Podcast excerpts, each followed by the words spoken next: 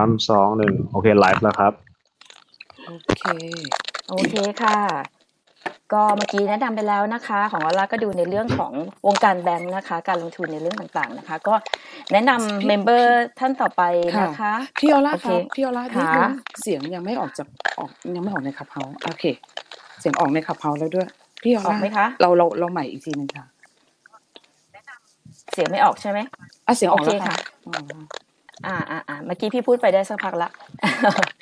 แนะนำกลับไปแล้วค่ะก็ยังไงกดติดตามนะคะฟินช็อคแล้วก็โมเดอเรเตอร์ที่อยู่บนพาเนลนี้ทุกท่านนะคะเดี๋ยวเมมเบอร์ท่านต่อไปนะคะคุณดัชนีคุณมุ้มค่ะแนะนำตัวสักนิดนึงค่ะ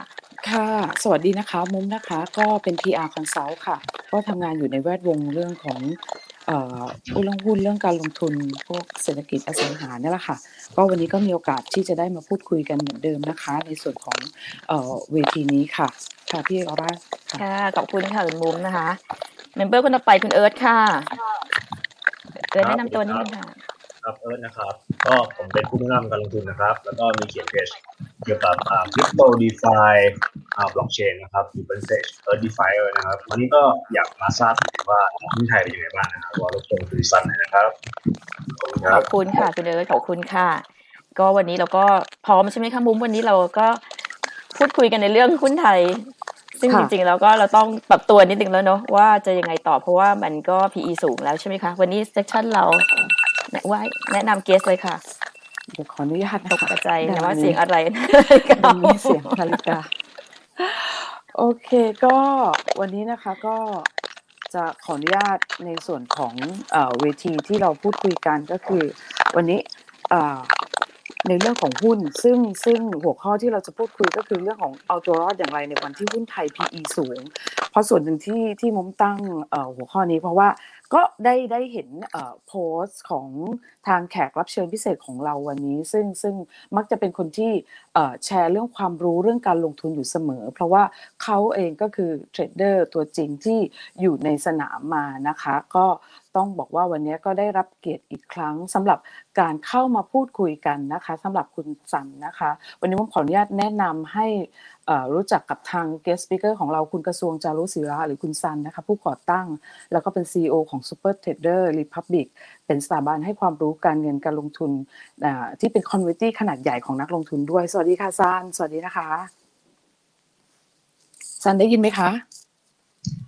คุณซันเปิดไมค์ในสตรีมยาร์ดนะครับใน Clubhouse ไม่ต้องเปิดนะครับ Clubhouse ปิดไมค์ครับค่ะซันเปิดไมค์ในสตรีมยาร์ดได้เลยค่ะหลุดในหลุดจากสตรีมยาร์ดไปแล้วครับโอเคสักครู่นะครับผมไปดูสตรีมครับ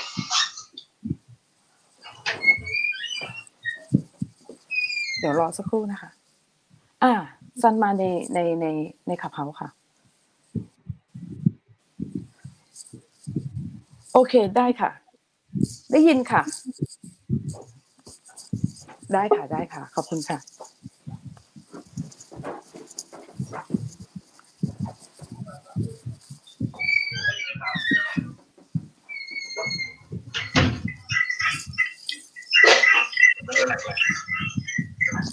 เสียงมันจะป้องฮะ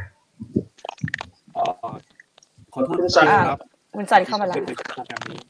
ท่านผู้ชมสักครู่นะครับได้ยินเสียงมั้ยครับโอเคได้ยินเสียงค่ะเชิญเลยค่ะได้ยินเลยค่ะครับพอดีผมไม่เคยใช้โปรแกรมนี้แล้วก็ผมรู้สึกว่าเสียงไมค์เนี่ยมันจะมีเสียงแทรกเข้ามาตลอดไม่รู้ว่ามีเสียงแทรกหรือเป็นระบบนะคะมันจะเป็นเสียงคล้ายๆกับเสียงแทรกทางอากาศตลอดเวลาครับได้ยินมั้ยครับตอนนี้ได้ยินค่ะได้ยินเลยค่ะคุยเลยก็ได้ค่ะเดี๋ยวให้เอิร์ธปิดเสียงค่ะค่ะโอเคค่ะยินดีต้อนรับคุณซันนะคะสู่ฟินทอล์คอีกรอบนะคะสวัสดีค่ะครับผมครับสวัสดีครับสวัสดีค่ะเอิร์ธไปไหนเอิร์ธปิดเสียงหน่อยโอเค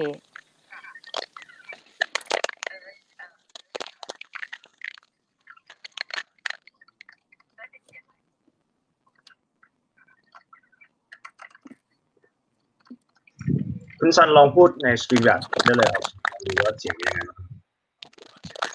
ครับดีไหมครับได้ยินค่ะดีไหมครับได้ยินครับได้ยินค่ะเชิญเลยครับ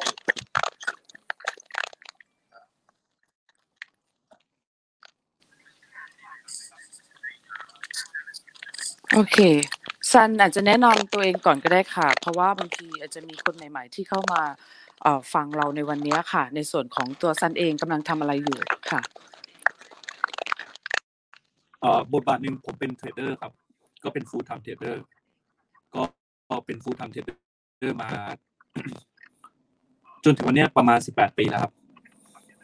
ส่วนอีกบทบาทหนึ่งก็เป็นผู้ก่อตั้งสถาบัน Super Trader Republic ครับก็เป็นสถาบันให้ความรู้กับนักลงทุนปัจจุบันก็เปิดมาแล้วประมาณ6ปีครับสมาชิกก็ประมาณ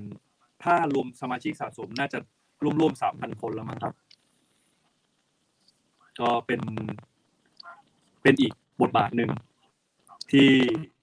ผมรู้สึกว่าก็ได้ถ่ายทอดความรู้ให้กับ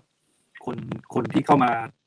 สนใจเรื่องการเทรดการลงทุนครับก็รู้สึกว่าเดี๋ยวนี้รายย่อยเข้ามาตลาดเยอะมากแล้วก็รายย่อยทุกวันนี้ก็มีความรู้กันเยอะค่อนข้างเยอะครับค่ะใช่ค่ะก็ถือว่าส่วนหนึ่งที่ซันกำลังทำอยู่นะคะก็จะเป็นส่วนของการให้ความรู้เป็นสำคัญเลยเพราะว่าเราเองก็เคยทำงานร่วมกันมานะคะก็ตั้งแต่แรกที่เริ่มก่อตั้งSuper Trader เลยก็จะรู้ว่าในส่วนนี้ก็คือคุณซันเนี่ยให้ความสำคัญมากในการที่เข้ามาตลาดหุ้นแล้วก็ทุกครั้งที่ชวนคุณซันมาก็เพราะว่าโอเคก็คืออยากจะให้ความรู้กับทุกท่านในส่วนของการที่จะเข้ามาลงทุนทีนี้จังหวะพอดีเลยที่ชวนซันมาคุยนะคะแล้วก็ซันเองก็ได้โพสต์ในส่วนของมุมมองของตลาดหุ้นซึ่งโดยปกติก็จะให้ความรู้อยู่ประจำแล้วเราก็คิดว่ามันต้องมีเขาเรียกว่าความสำคัญในภาวะช่วงนี้ซึ่งก็หุ้นก็ไม่ได้ไปไหนเลยนะคะแล้วก็บางคนก็บาดเจ็บอยู่ค่อนข้างเยอะมากแต่ทีนี้เนี่ยก่อนจะเข้าไปในรายละเอียดอยากจะให้ซันพูดถึงสถานการณ์โดยรวมในมุมมองของซันว่าตลาดมันเป็นยังไงนะคะความเคลื่อนไหวในปัจจุบันอะไรอย่างเงี้ยค่ะอะไรที่เป็นตัวกระทบกับตลาดยังไงบ้างในภาพรวมใหญ่เลยค่ะเชิญค่ะซัน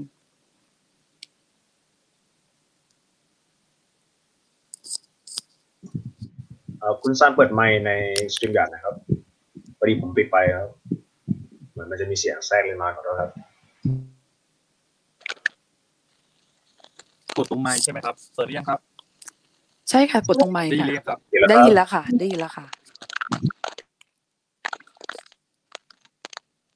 โอเคต่อเลยนะครับคือถ้าเราดูในเรื่องของทางชาร์ตเทคนิคเนี่ยจริงๆตลาดเป็นขาขึ้นนะครับตลาดเป็นขาขึ้นมาตั้งแต่ช่วงอันเดือนพฤศจิกาของปีที่แล้วแล้วก็เป็นขาขึ้นมาโดยตลอดเลยแล้วก็ขึ้นมาค่อนข้างรวดเร็วนะครับแต่ตอนนี้ในระหว่างทางที่เป็นขาขึ้นเนี่ยภาพย่อยมันเริ่มออกข้างถึงลักษณะเป็นไซด์สเวย์ดาวน์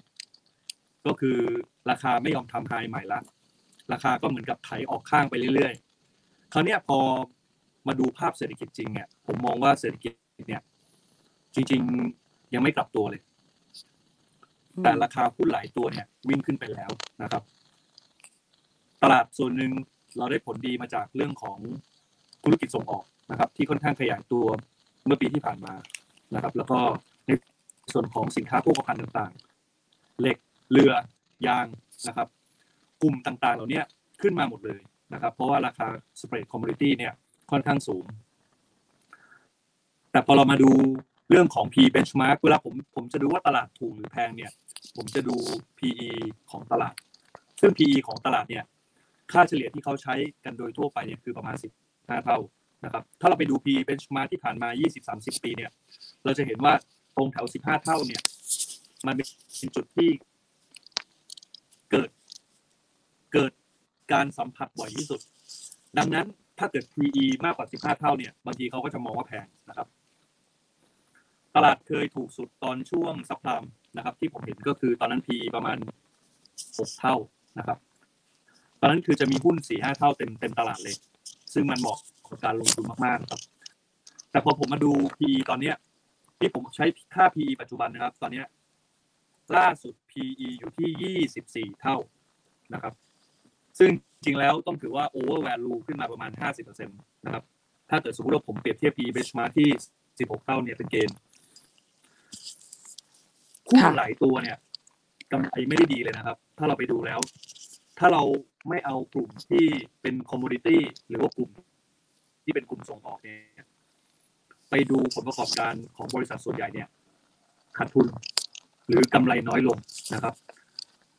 ขนาดบริษัทใหญ่ๆอย่าง CPALL เนี่ยก็กำไรลดลงนะครับเพราะว่ากำลังซื้อของผู้บริโภคชะลอตัวซึ่งมันเลยทำให้เกิดภาพสองอย่างที่ไม่ไปในทางเดียวกันตลาดหุ้นขึ้นที่ผ่านมาแต่เศรษฐกิจยังไม่ดีมันเลยทำให้ค่า PE สูงเกินไปนะครับคราวนี้พอ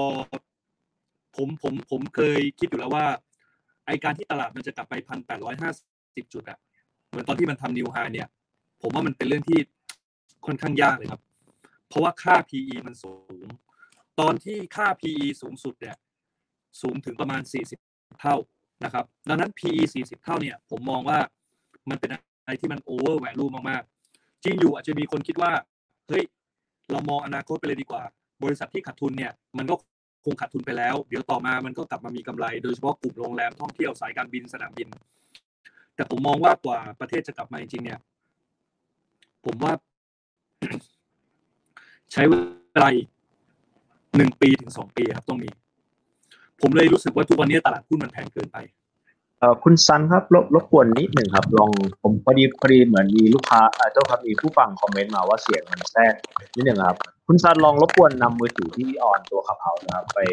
จะวางไกลตัวหน่อยครับแล้วเดี๋ยวผมเป็นผู้บริการนับไปวางอีกห้องหนึ่งเลยก็ได้ครับตัวมือถือที่ออนขับเฮานะครับได้ครับได้ครับเผื่อเสียงจะดีขึ้นรบกวนนิดหนึ่งดีขึ้นไหมเอ่ยผู้ฟังอดใจรอแป๊บนึงนะครับยังมีเสียงแทรกอยู่ไหมครับดีขึ้นนะคะคุณซันลองพูดอีกทีสิคะงั้นเดี๋ยวผมพูดอ๋อมันก็มีก๊อกแก๊กนะคะดีขึ้นแต่ว่ายังมีก๊อกแก๊กไม่มีก๊อกแก๊กอยู่อะค่ะ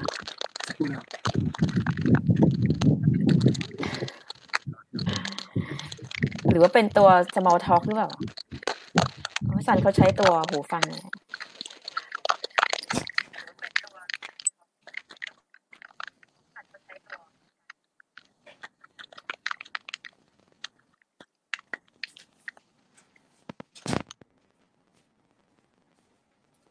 ดีขึ้นไหมครับค่ะเอาไปไว้ไกลครับยังไม่ค่อยดีขึ้นมากครับแต่ว่าเดี๋ยวลองต่อเราก่อนเลยก็ได้ครับค่ะต่อเลยค่ะครับขออภัยในความขรุขระนิดนึงหรือใช้ผมปิดเท้าไปเลยครับเพราะว่าให้ผมพูดผ่านเท้ามาอ๋อใช่อาจจะลองออนเป็นขับเท้าซ้วนเลยไหมครับเดี๋ยวจะใช่แล้วเดี๋ยวผมกดแก๊สเข้าตัวคุณอยากให้แล้วกันหรือจะคุยในขับเฮาส์เลยไหมคะคุยกันในขับเฮาส์เลยก็ได้ครับครับแต่ว่าเดี๋ยวผมออนคนเดียววันนี้แล้วกันค่ะคุณซันสะดวกขับเฮาส์ไหมคะครับเดี๋ยวออนไปขับเฮาส์นะครับดีไหมได้ค่ะเดี๋ยวคุยในขับเฮาส์อย่างเดียวก็ได้ค่ะเพราะเดี๋ยวทางนี้ออนให้อยู่ทางนี้อยู่แล้วเดี๋ยวมีคำถามจากทางไลฟ์เนี่ยเดี๋ยวคุณเอิร์ธก็จะเอาเข้าไปถามในขับเฮาส์ให้ค่ะตามนั้น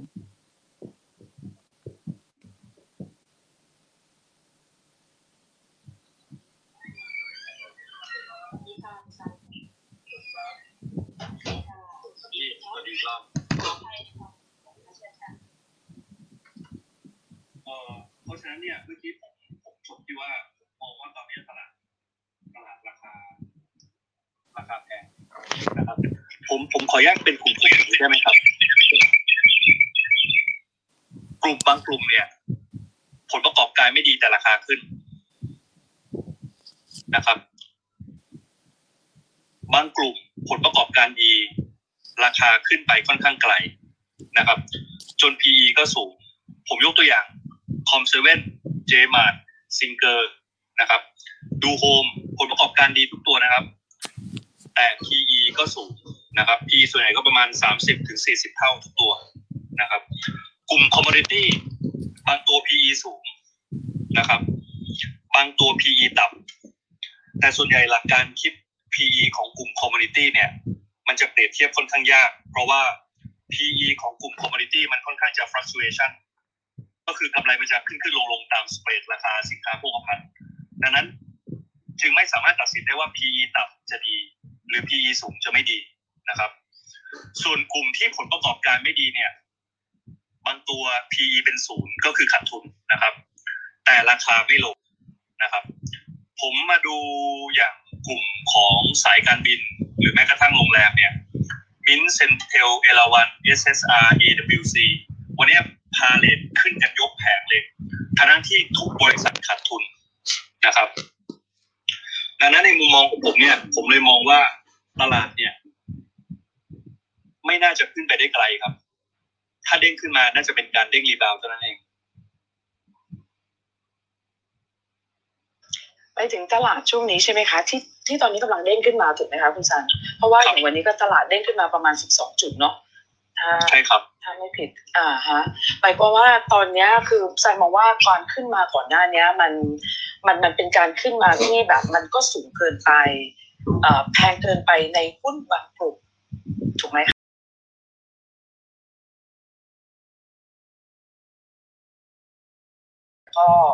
ก็คือสูงกว่า PE โดยเฉลี่ยด้วยเราจะสามารถมีความหวังได้ไหมจะสามารถ selective buy ได้ไหมกับหุ้นบางกลุ่มหรือบางตัวในตลาดในช่วงนี้ค่ะได้ครับจริงๆหุ้นที่ยังถือว่ามีความเป็นขาขึ้นที่แข็งแกร่งนะครับภาษาทางเทรดเดอร์เขาจะเรียกว่า strong trend เนี่ยก็ยังมีอยู่หลายตัวนะครับผมยกตัวอย่างตัว KCE นะกลุ่มบ้านปูที่มัน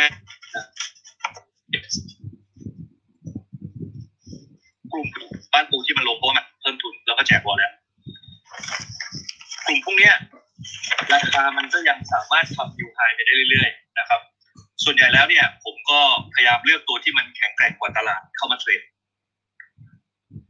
แต่ดูค่า PE ตอนเนี้ยผมมาดูค่า PE ของ KCE เนี่ย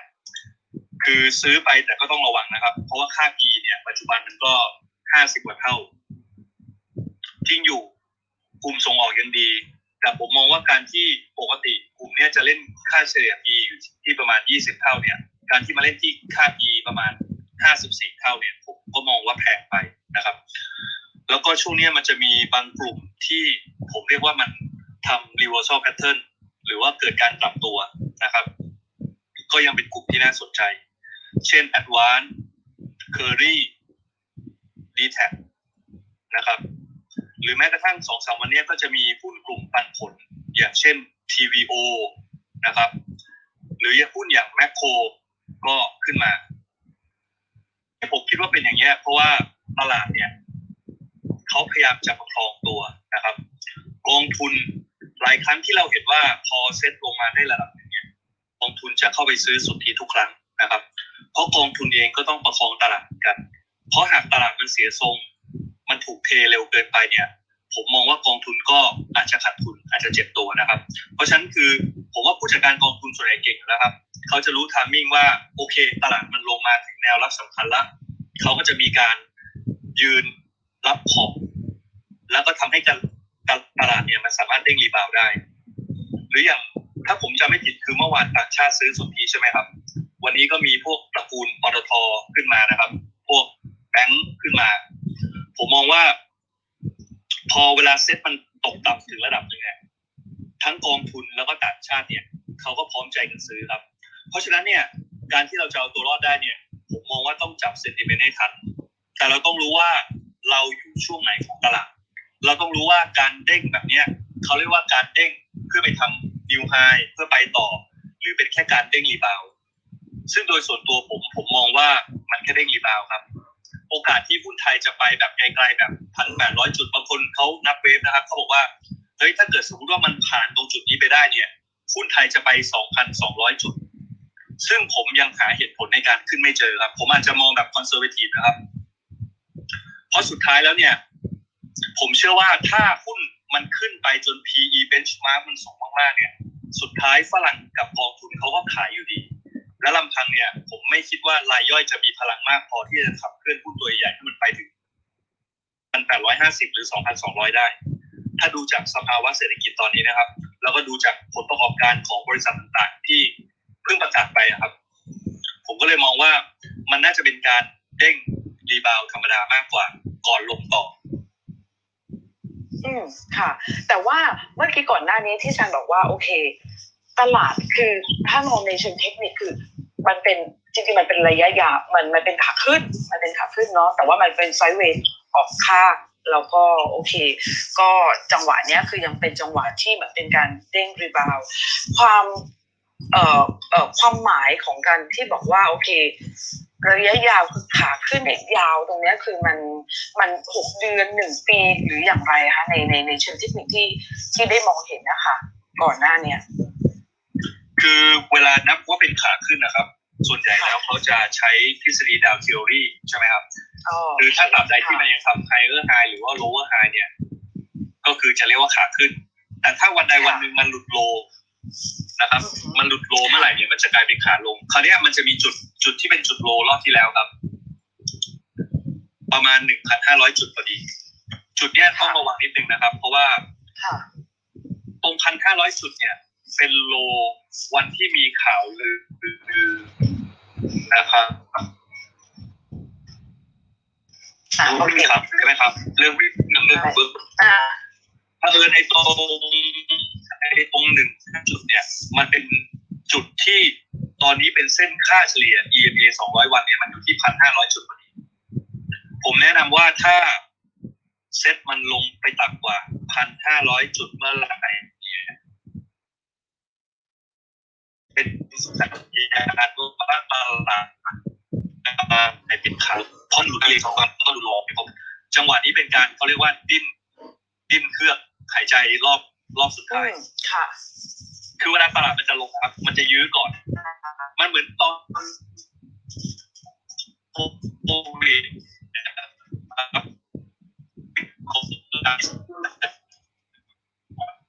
นั่นละ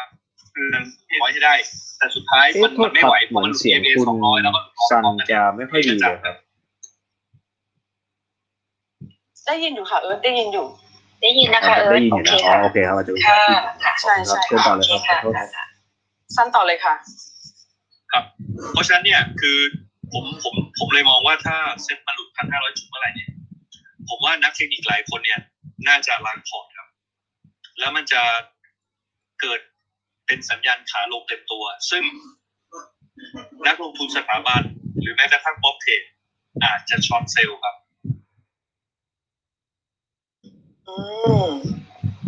ก็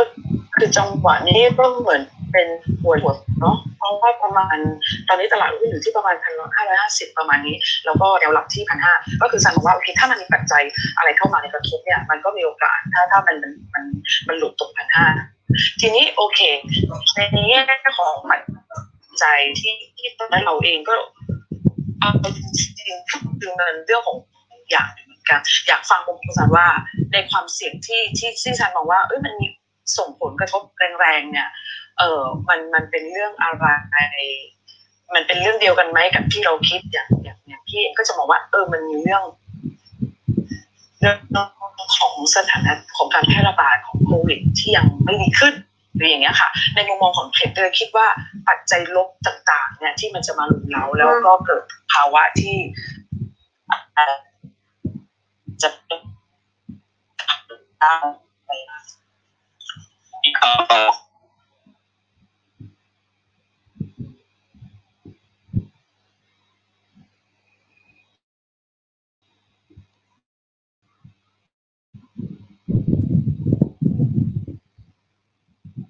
นี่ยนะครับแต่ถ้าวันใดวันหนึ่งดัชนีตลาดหลักทรัพย์สามารถยืนเหนือ 1,560 ได้ปัจจุบันคือ 1,544 นะครับมันจะกลับกลายเป็นขาขึ้นครับทางเทคนิคเพราะตรงนั้นคือ EMA 89แล้วมันจะเบรกไฮไปในตัวเพราะฉะนั้นเนี่ยผมขอตอบเมื่อกี้นิดนึงนะครับก็คือถ้าหลุด 1,500 จุดเป็นขาลงเต็มตัวนะครับแต่ถ้ามันกลับขึ้นไปยืนเหนือ 1,560 จุดได้ มันจะกลับกลายเป็นขาขึ้นคราวนี้ต่อข้อคำถามของพี่มุ้งเนี่ยผมมองว่าสิ่งที่ผมมองว่าเป็นอุปสรรคในการขึ้นของตลาดเนี่ยมันคือเรื่องของกำลังซื้อของประชาชนในระยะยาวนะครับผมอ่านตัวเลขของธนาคารแห่งประเทศไทยที่คุณผู้ว่าการออกมาขอกู้เงินเพิ่ม1ล้านล้านนะครับแนะนำให้รับกู้เงิน1ล้านล้านเนี่ยเขาบอกในช่วงโควิดเนี่ยมีคนตกงานทั้งหมดประมาณ 3.4 แสนคนนะครับเพิ่มขึ้นมาประมาณ1ล้านกว่าคน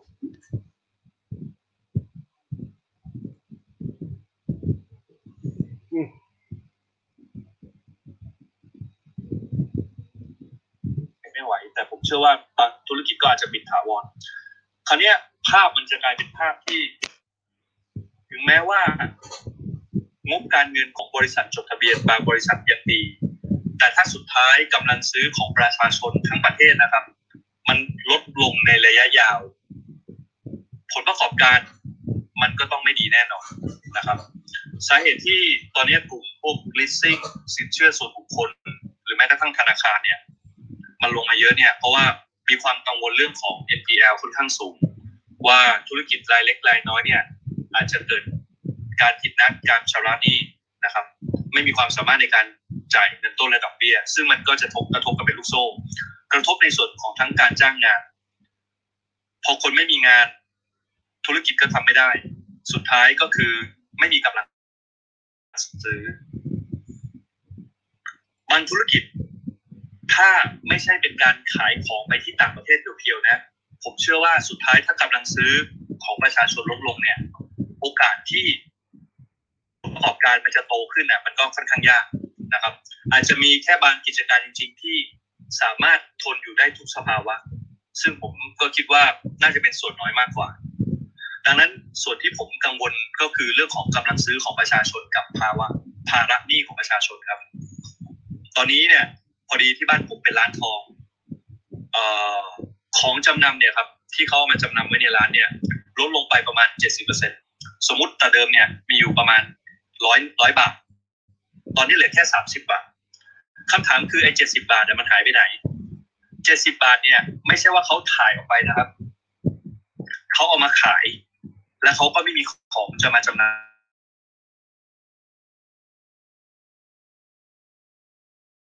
ที่ทั่วไปที่ไม่ได้มีเงินเก็บอะไรเนี่ยผมมองว่าตอนนี้เขาเจอทั้งภาระหนี้นะครับต้องผ่อนบ้านผ่อนรถบางทีก็เป็นเงินกู้นอกระบบที่ก็ไม่มีนะครับตรงนี้ผมเลยมองว่ามันจะเป็นปัญหาที่ไม่ใช่เกิดขึ้นแบบปุ้มแล้วจบแต่มันกลายเป็นปัญหาที่มันเรื้อรังในระยะยาวถ้าตราบใดที่เรายังไม่สามารถเปิดประเทศได้แบบฟูเต็มร้อยเนี่ยผมยังมองว่ากำลังซื้อของประชาชนเนี่ยน่าจะกลับมายากครับค่ะก็แปลว่าซันก็มองในเชิงของภาพเศรษฐกิจแท้จริงที่มันอาจจะดูแล้วเขาเรียกว่าตัวเลขมันเป็นก็เป็นไปในทางที่ค่อนข้างที่จะแย่ลงนะคะอาจจะมีผลกระทบกับเรื่องของตลาดที่จะอาจจะที่เราดูจังหวะอยู่ว่ามันจะลงด้วยปัจจัยอะไรทีนี้เราถ้าเรามองว่ามันเป็นขาลงไปสุดๆแล้วเนี่ยแต่อยากจะถามซันว่ามันจะมีโอกาสที่จะเหมือนกับช่วงที่โควิดไหมเพราะโควิดมันลงไป900จุดอะค่ะอ๋อเทกระจาดใช่ไหมครับใช่เทกระจาดนั่นแหละค่ะมีแต่ต้องมีเรื่องที่เซอร์ไพรส์มากๆครับคือไม่ใช่ตัวเลขผู้ติดเชื้อแบบ 20,000 คนอาจจะมีเรื่องปัจจัยภายนอกประเทศหรือสมมุติว่าโควิดกลายพันธุ์แล้วก็ผู้ติดเชื้อคูณ5เท่าคูณ10เท่าเนี่ยผมว่าตลาดเทกระจาดครับหรือว่าประกาศออกมาแล้วตัวเลข NPL ในระบบภาคธนาคารสูงมากๆแล้วมันจะเกิดภาวะความตกใจครับ ส่วนใหญ่เวลาตลาดจะเทกระจาดสังเกตง่ายๆนะครับถ้าเกิดใครที่สามารถอ่านกราฟเทคนิคเป็นเนี่ยทุกครั้งที่มันหลุดเส้น EMA 200แล้วมันกลับมายืนไม่ได้เนี่ยมันจะเทกระจาดครับ ดังนั้นเนี่ยผมเลยให้ความสำคัญกับเทคนิคค่อนข้างมากโดยเฉพาะเส้น EMA 200ถามว่ามีโอกาสไหมผมว่ามีครับแล้วก็ถ้ามันจะลงนะครับผมก็มองว่าจุดที่ปลอดภัยสุดๆนะก็จุดแรกน่าจะแถวประมาณ 1,200 จุดนะครับตรงนั้นน่าจะปลอดภัยระดับหนึ่งค่ะครับแต่ก็คิดว่าไม่น่าจะหลุดลงไปจนถึงแบบเหมือนช่วงที่เราเรื่องโควิดกับรอบแรกที่900กว่าจุดครับใช่ค่ะผมว่าหลุดไปไม่ถึงตรงนั้นครับเพราะว่าสุดท้ายก็จะมีคนส่วนซื้ออยู่ดีครับค่ะใช่ๆเพราะว่าเมื่อกี้ก็สันก็บอกน้องว่าในจังหวัดที่มันลงต่ำลงไปมากๆเนี่ยบางทีกองทุนเองหรือต่างประเทศเองก็มารอรับอยู่เหมือนกันนะคะแต่ทีนี้มันก็มีเรื่องของปัจจัยเรื่องของเศรษฐกิจที่เรื่องของกำลังซื้อของประชาชนที่เราต้องจับตามองทีนี้โอเคเราเห็นภาพรวมกันไปทั้งหมดละเห็นจังหวะแล้วว่ามันมีโอกาสทั้งขึ้นแล้วก็ทั้งลงเราเองในฐานะนักลงทุนเนี่ยจะต้องดูปัจจัยเหล่านี้ประกอบนะคะทีนี้มาถามว่าแล้วปัจจุบันเนี้ยบางคนในสถานการณ์ที่บางคนไม่มีหุ้นโอเคยังไม่มีหุ้นดีก็ถือว่าดีไปเนาะแต่บางทีบางคนที่มีหุ้นอยู่แล้วขาดทุนมากหรือขาดทุนไม่มากโดยสถานการณ์ของที่เขาเรียกว่าการบริหารพอร์ตในจังหวะเนี้ยซันมีคำแนะนำอะไรบ้างสำหรับคนที่ถือหุ้นอยู่หรือจังหวะที่แบบจะรอเข้าซื้อหรืออะไรต่างๆหรือมีเงินสดหรือยังไม่มีเงินสดยิ่งบางคนไม่มีเงินสดเลยเนี่ยโอ้ลำบากมากตอนนี้ซันลองประเมินในซีนาริโอต่างๆของคนในแต่ละรูปแบบอะค่ะของนักลงทุนในแต่ละโอเคได้ครับใช่ผมแบ่งนักลงทุนกับเทรดเดอร์เนี่ยออกเป็นทั้งหมด5กลุ่มนะครับกลุ่มแรกเนี่ยเป็นกลุ่มที่ลงทุนในหุ้นปันผลนะครับเข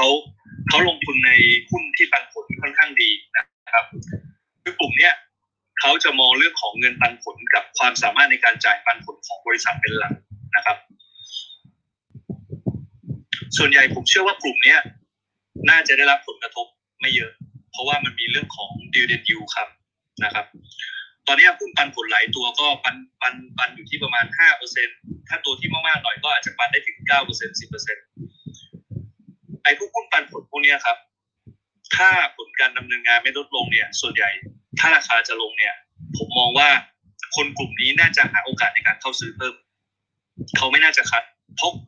พราะนักลงทุนกลุ่มนี้เขาจะลงทุนตามปัจจัยพื้นฐานของบริษัทสมมติหุ้นตัวหนึ่งตอนนี้20 บาทปันผล 5% ปันผลปีละบาทนะครับสมมติถ้าตลาดมันพังจริงมันอาจจะลงมาเหลือ14 บาทก็ได้แต่กลุ่มนี้ผมมองว่าไม่ต้องทำอะไรรอซื้อเพิ่มอย่างเดียวครับแนะนำว่าต้องมีเงินเผื่อไว้บ้างเพราะว่าถ้าตลาดมันเทลงมาจริงๆอ่ะมันจะเป็นโอกาสให้คนกลุ่มนี้ได้ซื้อของในราคาที่ถูกส่วนกลุ่มที่2นะครับนักลงทุนกลุ่มบ้านเราเนี่ยก็จะมีกลุ่มที่เรียกว่าเป็น value investing ใช่ไหมครับซึ่งส่วนใหญ่ value investing เนี่ยเขาก็จะลงทุนในหุ้นที่พื้นฐานดีแล้วก็มันจะมี2กลุ่มครับกลุ่มแรกเนี่ยจะไปลงทุนในพวกหุ้นตัวใหญ่ที่มันติด most sensitive value นะครับอาจจะไปลงทุนในตัว K-Bank ในตัวปูนซีเมนต์ไทยในตัวปตท.คือถ้าเกิดเป็นกลุ่มนี้เวลาตลาดลงอ่ะมันจะเทลงตามครับเนื่องจากกลุ่มนี้เป็นหุ้นที่อิงกับตัวใหญ่เป็นหลักดังนั้นถ้าเซ็ตมันหลุดเนี่ยผมกลับแนะนำว่ากลุ่มนี้ควรจะช็อตอะเกนพอร์ตเพราะว่าเขาไม่ได้คาดหวังเงินปันผลใช่ไหมครับถ้าเกิดเขาไม่ได้คาดหวังเงินปันผลเพราะเงินปันผลกลุ่มที่เป็นพวก blue chip stock เนี่ยส่วนใหญ่มันก็จะปันผลประมาณแค่ 3% กว่าๆผมว่าถ้าทำ short against port แล้วลงไปรับข้างล่างเนี่ยน่าจะได้ราคาที่ถูกกว่าครับส่วนคนที่ลงทุนกลุ่มหุ้นเติบโตนะครับมันก็จะมีกลุ่มที่เขาเรียกว่า growth stock นะครับตามแนวทางของ Peter Lynch เนี่ยให้ดูที่ค่า PEG ratio ครับคือถ้าอัตราการเติบโตของกำไรเนี่ยยังมากกว่าค่า PE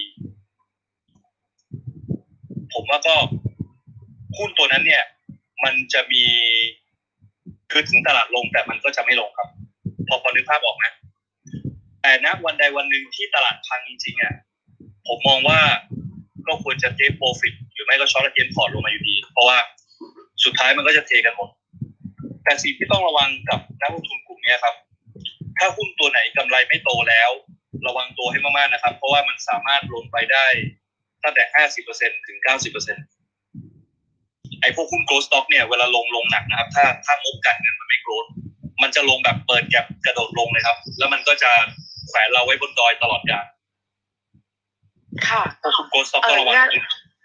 น่าสนใจตรง growth stock เดี๋ยวก่อนที่จะต่อไปนักลงทุนประเภทต่อไปขออนุญาตขยายความตรงนี้ growth stock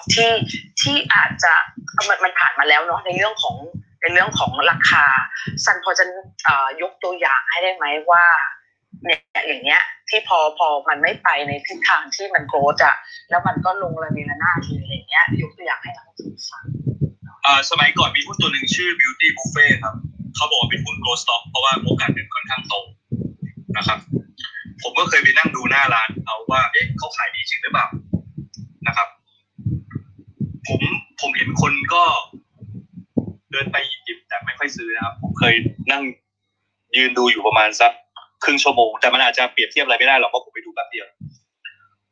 หุ้นตัวเนี้ยตอนที่มัน IPO เข้าตลาดมาเนี่ยราคามันอยู่แถวประมาณ2บาทกว่าๆนะครับ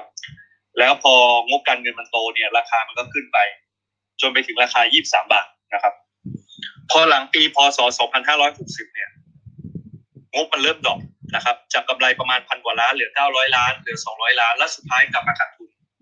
แต่ราคาหุ้นเนี่ยจาก23บาทนะครับปัจจุบันหุ้นตัวนี้เหลือ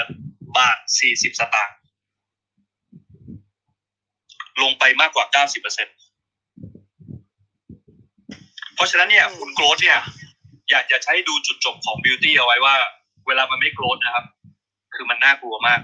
เพราะหุ้น growth stock ทุกตัวเนี่ยมันจะเล่นบนค่า P ที่ค่อนข้างสูงส่วนใหญ่มันจะเล่นกันบนค่า P ที่เกิน40เท่าเพราะความคาดหวังของกำไรมันต้องไกลมากๆใช่ไหมครับสูงเหมือนกันใช่ใช่ใช่ค่ะไม่ต้องรอให้ขาดทุนนะครับแค่กำไรดรอปลงแค่ไตรมาสเดียวนี่ก็รู้เรื่องแล้วครับค่ะอันนี้เป็นจุดสังเกตเนาะสำหรับนักลงทุนที่ลงทุนในหุ้นในกลุ่มนี้ค่ะโอเคเห็นภาพชัดค่ะซันต่อได้เลยค่ะในกลุ่มนักลงทุนถัดไปค่ะครับสามประเภทแรกเนี่ยผมจัดว่าเป็นนักลงทุนแล้วกันนะครับเพราะว่าเขาอาจจะไม่ได้ตัดสินใจโดยใช้กราฟแต่ใช้งบการเงิน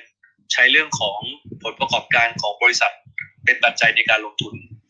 คราวนี้พอมากลุ่มเทรดเดอร์เนี่ยผมก็แบ่งเป็น3ประเภทเหมือนกันนะครับกลุ่มแรกเป็นพวก Trend Follow นะครับแต่พวกเทรดเดอร์เนี่ยผมไม่ค่อยห่วงนะถ้าเขามีวินัยเพราะว่าพอถึงจุดคัดคนพวกนี้ส่วนใหญ่คัดนะครับแต่ Trend Follow เนี่ยซื้อตอนที่หุ้นกำลังกลายเป็นขาขึ้นและขายเมื่อมันจบขาขึ้นนะครับผมว่าถ้าเขาทำตามวินัยจริงเนี่ยในช่วงประมาณปีกว่าๆ2ปีที่ผ่านมาเขาก็น่าจะได้กำไรกันเยอะถึงเขาจะออกวันนี้เขาก็ยังได้กำไรอยู่ดีครับคนกลุ่มนี้ไม่น่าห่วงถ้าทำตามวินัยนะครับกลุ่มที่2เนี่ยเป็นพวกสายสวิงเทรดเนี่ยก็คือเล่นรอบกลางนะครับอาจจะไม่ได้ถือหุ้นยาวขนาดที่เป็นเทรนด์ฟอลโลว์นะครับผมว่าสวิงเทรดเนี่ยถ้ามีวินัยจริงๆก็ไม่น่าห่วงนะเพราะว่าเขามีจุดซื้อจุดขายที่ค่อนข้างชัดเจนนะครับส่วนใหญ่สายสวิงเทรดเนี่ยเขาจะเก็งกำไรในหุ้นที่เป็นขาขึ้นแล้วเขาจะซื้อตอนมันย่อนะครับเวลามันหลุดส่วนใหญ่ก็ตามระบบส่วนใหญ่ก็ต้องคัดนะครับแต่มันจะมีสวิงเทรดบางตัวเนี่ยที่เขาเลือกที่จะไม่คัดแต่เขาไปใช้ money management ช่วยตัวนี้ต้องระวังนิดนึงนะครับเพราะว่าถ้าตลาดมันหลุดจริงๆเนี่ยแนวรับอะไรก็เอาไม่อยู่สมมุติว่ามันหลุดเส้นค่าเฉลี่ยขึ้นที่5วันลงไป15วันลงไป35วันลงไป50วันลงไป79สุดท้ายหลุดเส้น200วันแล้วถัวมาตลอดทางนี้พอร์ตระเบิดนะครับเพราะฉะนั้นคือสายสวิงเทรดต้องระวังนิดนึงกลุ่มสุดท้ายเป็นกลุ่มเดย์เทรดก็คือเล่นจบภายในวันผมว่ากลุ่มนี้ไม่น่าห่วงเลยถ้ามีวินัยนะครับเพราะว่าส่วนใหญ่แล้วถ้าไม่ให้ก็คืนของอย่างเดียวแต่กลุ่มที่น่าห่วงที่สุดก็คือผมใช้คำว่ารายย่อยที่ ไม่ได้มีวินัยในการขับรถตรงนี้น่าห่วงครับแล้วก็จากการสังเกตของผมเนี่ยไอสัปดาห์ที่ผ่านมาเนี่ยมันเริ่มมีการเชือดหุ้นบางตัวนะครับไอคนที่ลุกคนสุดท้ายเนี่ยจ่ายรอบวงผมเห็นหุ้นเซเว่นอัพอะครับมันลงมาจาก3.50 บาทมันลงมาเหลือบาทนึงนะครับมันใช้เวลาแค่สัปดาห์เดียวนะครับหุ้นยูเข้มลงมาจากประมาณ4 บาทกว่าวันนี้เหลือ2 บาทแล้วก็ลงมา 50% ภายใน 2-3 วันนะครับแล้วก็ยังมีหุ้นผมใช้คำว่าหุ้นที่มันถูกเก็งกำไรขึ้นมาค่อนข้างแพงนะครับบางตัว Price per book value เนี่ยปาเข้าไป10เท่า20เท่าในขณะที่ค่า PE ยังเป็น0ก็คือหุ้นยังขาดทุนคือสุดท้ายถ้าตลาดมันพังครับหุ้นพวกนี้มันจะล้างโลกทุกคนแล้วหุ้นซิ่งหรือว่าหุ้นปัดเนี่ย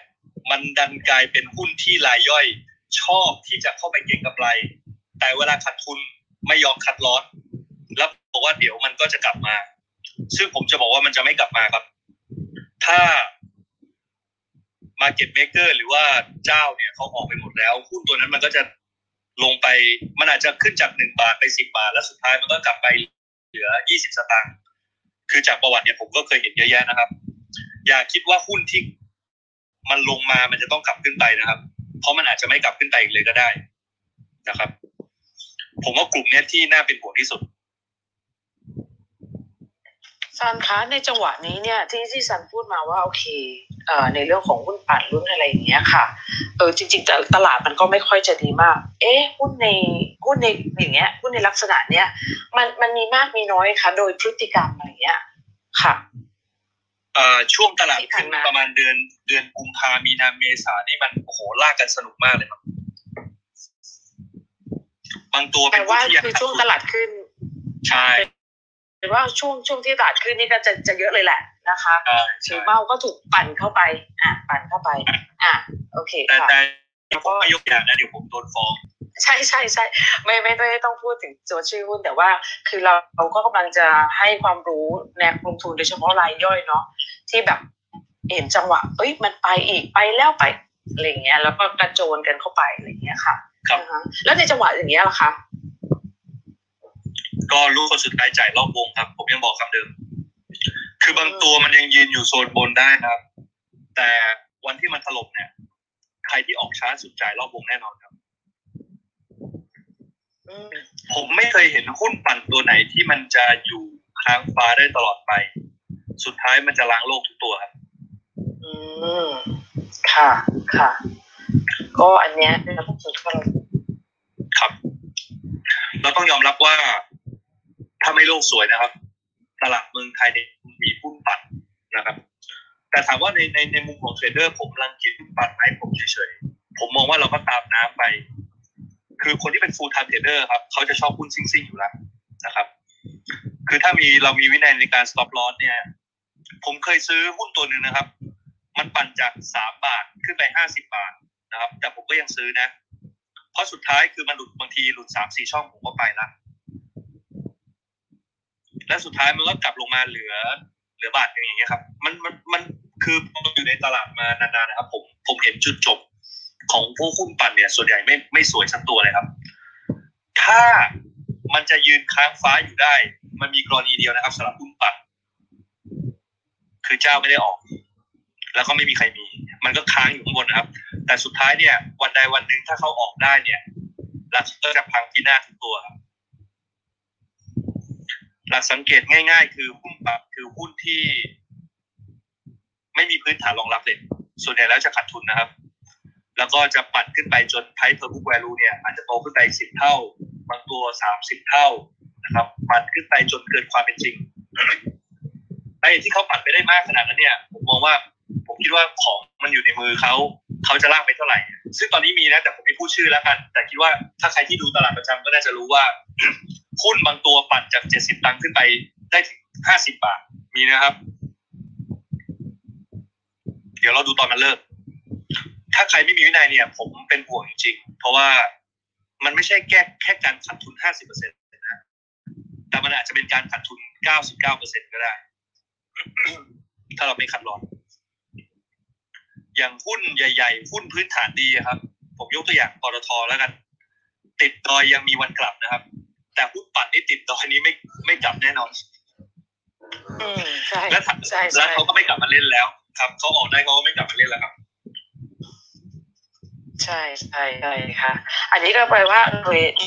ซึ่งในวัดตลาดตอนนี้ก็คือรายย่อยนี่แหละที่น่าห่วงสุดเพราะว่าบางทีก็ไปเข้าไปยุ่งไปเล่นกับหุ้นที่อาจจะไม่ได้มีปัจจัยพื้นฐานรองรับแล้วหุ้นที่จังหวะหรือว่าเขาเรียกว่าออกไม่ทันจ่ายลูกค้าจ่ายรอบโมอย่างที่ดิสติว่าทีนี้แม้ในเรื่องของการวาง money management เนี่ยมันสำคัญอย่างไรในจังหวะที่ตลาดมันหัวเลี้ยวหัวต่ออะค่ะซันผมยังใช้ money management กับหุ้นที่มีปัจจัยพื้นฐานรองรับบางตัวอยู่ครับผมมองว่าคือถ้าหุ้นตัวนั้นเนี่ยผลประกอบการดีนะครับคือมี fundamental support ผลประกอบการยังดีเล่นบนค่า PE ที่ไม่สูงมากนะครับและในเชิงของความเป็นเทรนด์เนี่ยยังไม่ได้เป็นดาวเทรนด์นะครับผมยังใช้ money management อยู่แต่ถ้าเกิดเป็นพวกหุ้นปั่นหุ้นซิ่งที่ไม่มีพื้นฐานผมคัดลอสอย่างเดียวครับผมไม่เคยใช้ money management เพราะบางคนเนี่ยถัวไปเรื่อยๆแต่ไปถัวในหุ้นที่มันไม่มีปัจจัยพื้นฐานก็เละครับหรือแม้กระทั่งบางคนไปถัวขาลงนะครับ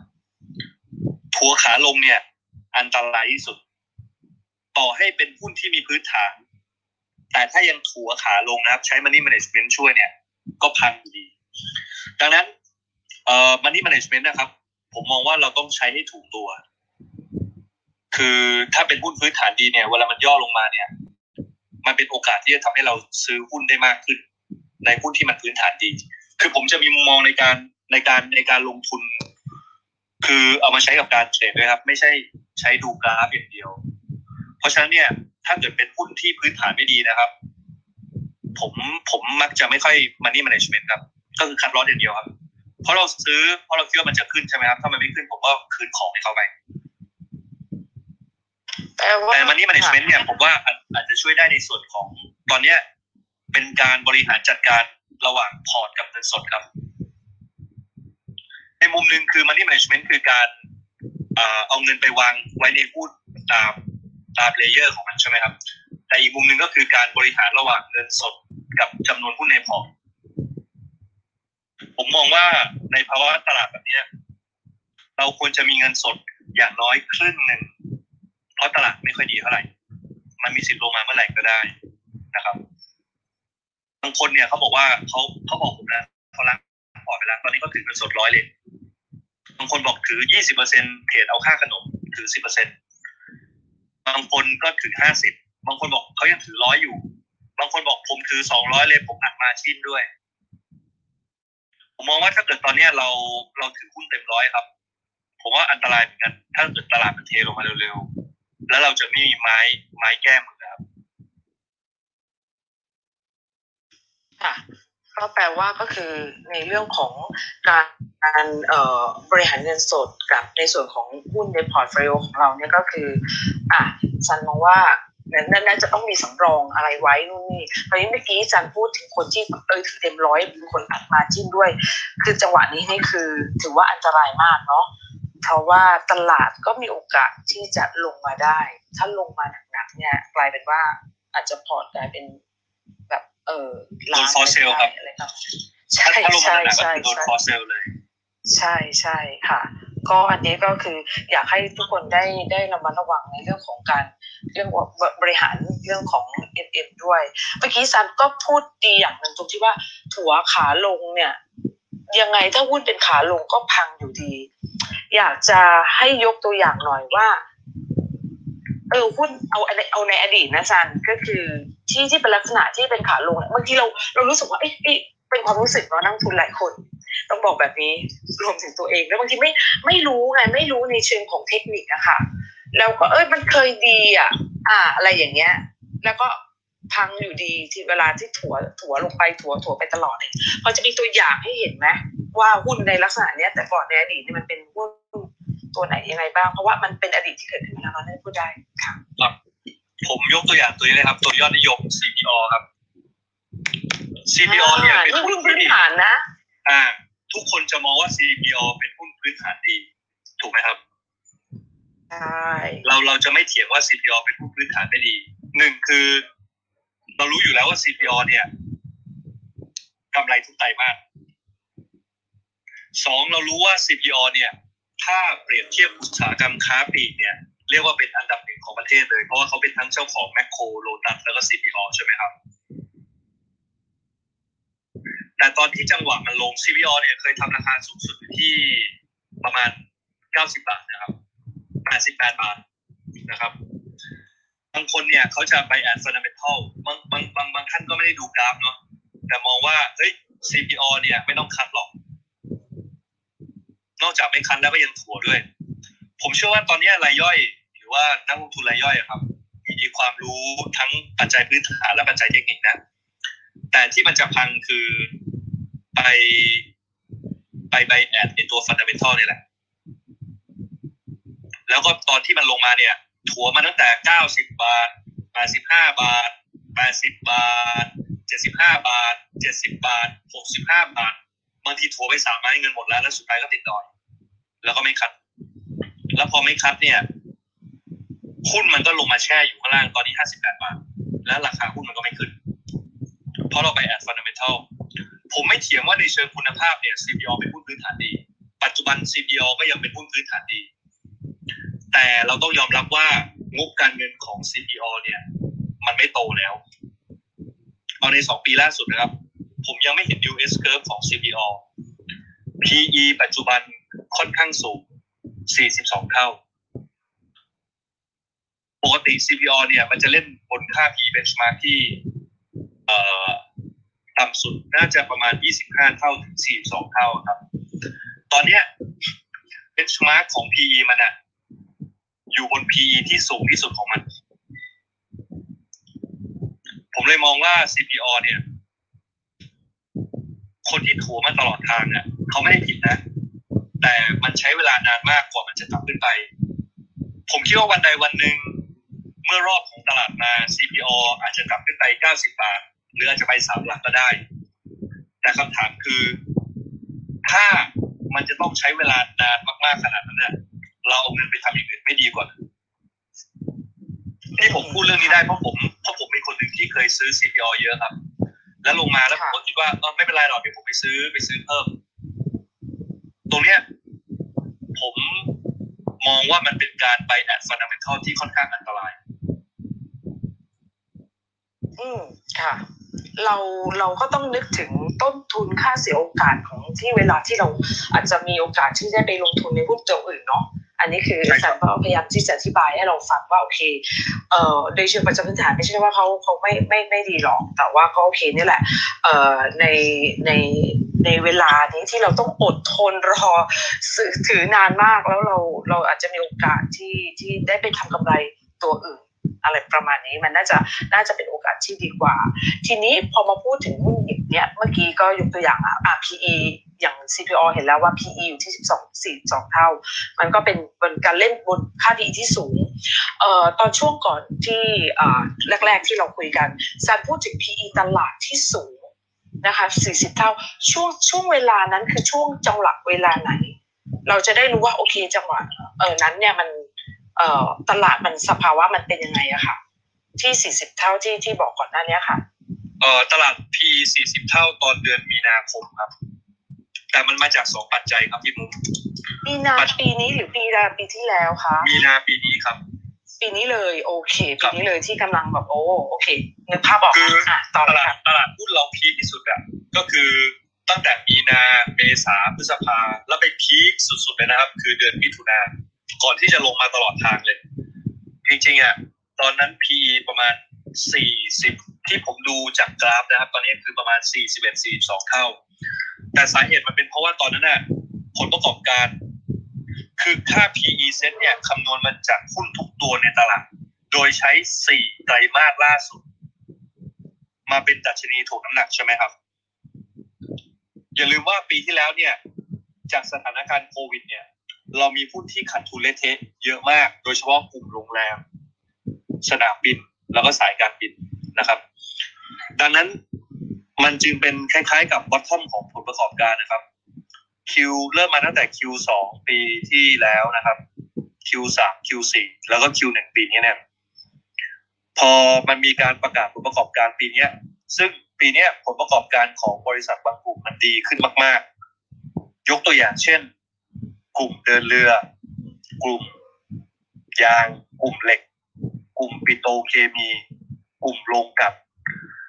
อันนี้พอมันมีการเทรนด์ราวในฝั่งของกลุ่มคอมโมดิตี้เนี่ยมันเลยทำให้ค่า PE ลดลงทันทีหลังจากที่ประกาศผลประกอบการโดยที่เซ็ตยังไม่ลงเท่าไหร่เซ็ตลงนิดเดียวแต่ PE ลงเยอะกว่าเพราะผลประกอบการโดยรวมของบริษัทจดทะเบียนดีขึ้นจากกลุ่มสินค้าโภคภัณฑ์ถ้า PE มันเป็นไดนามิกครับ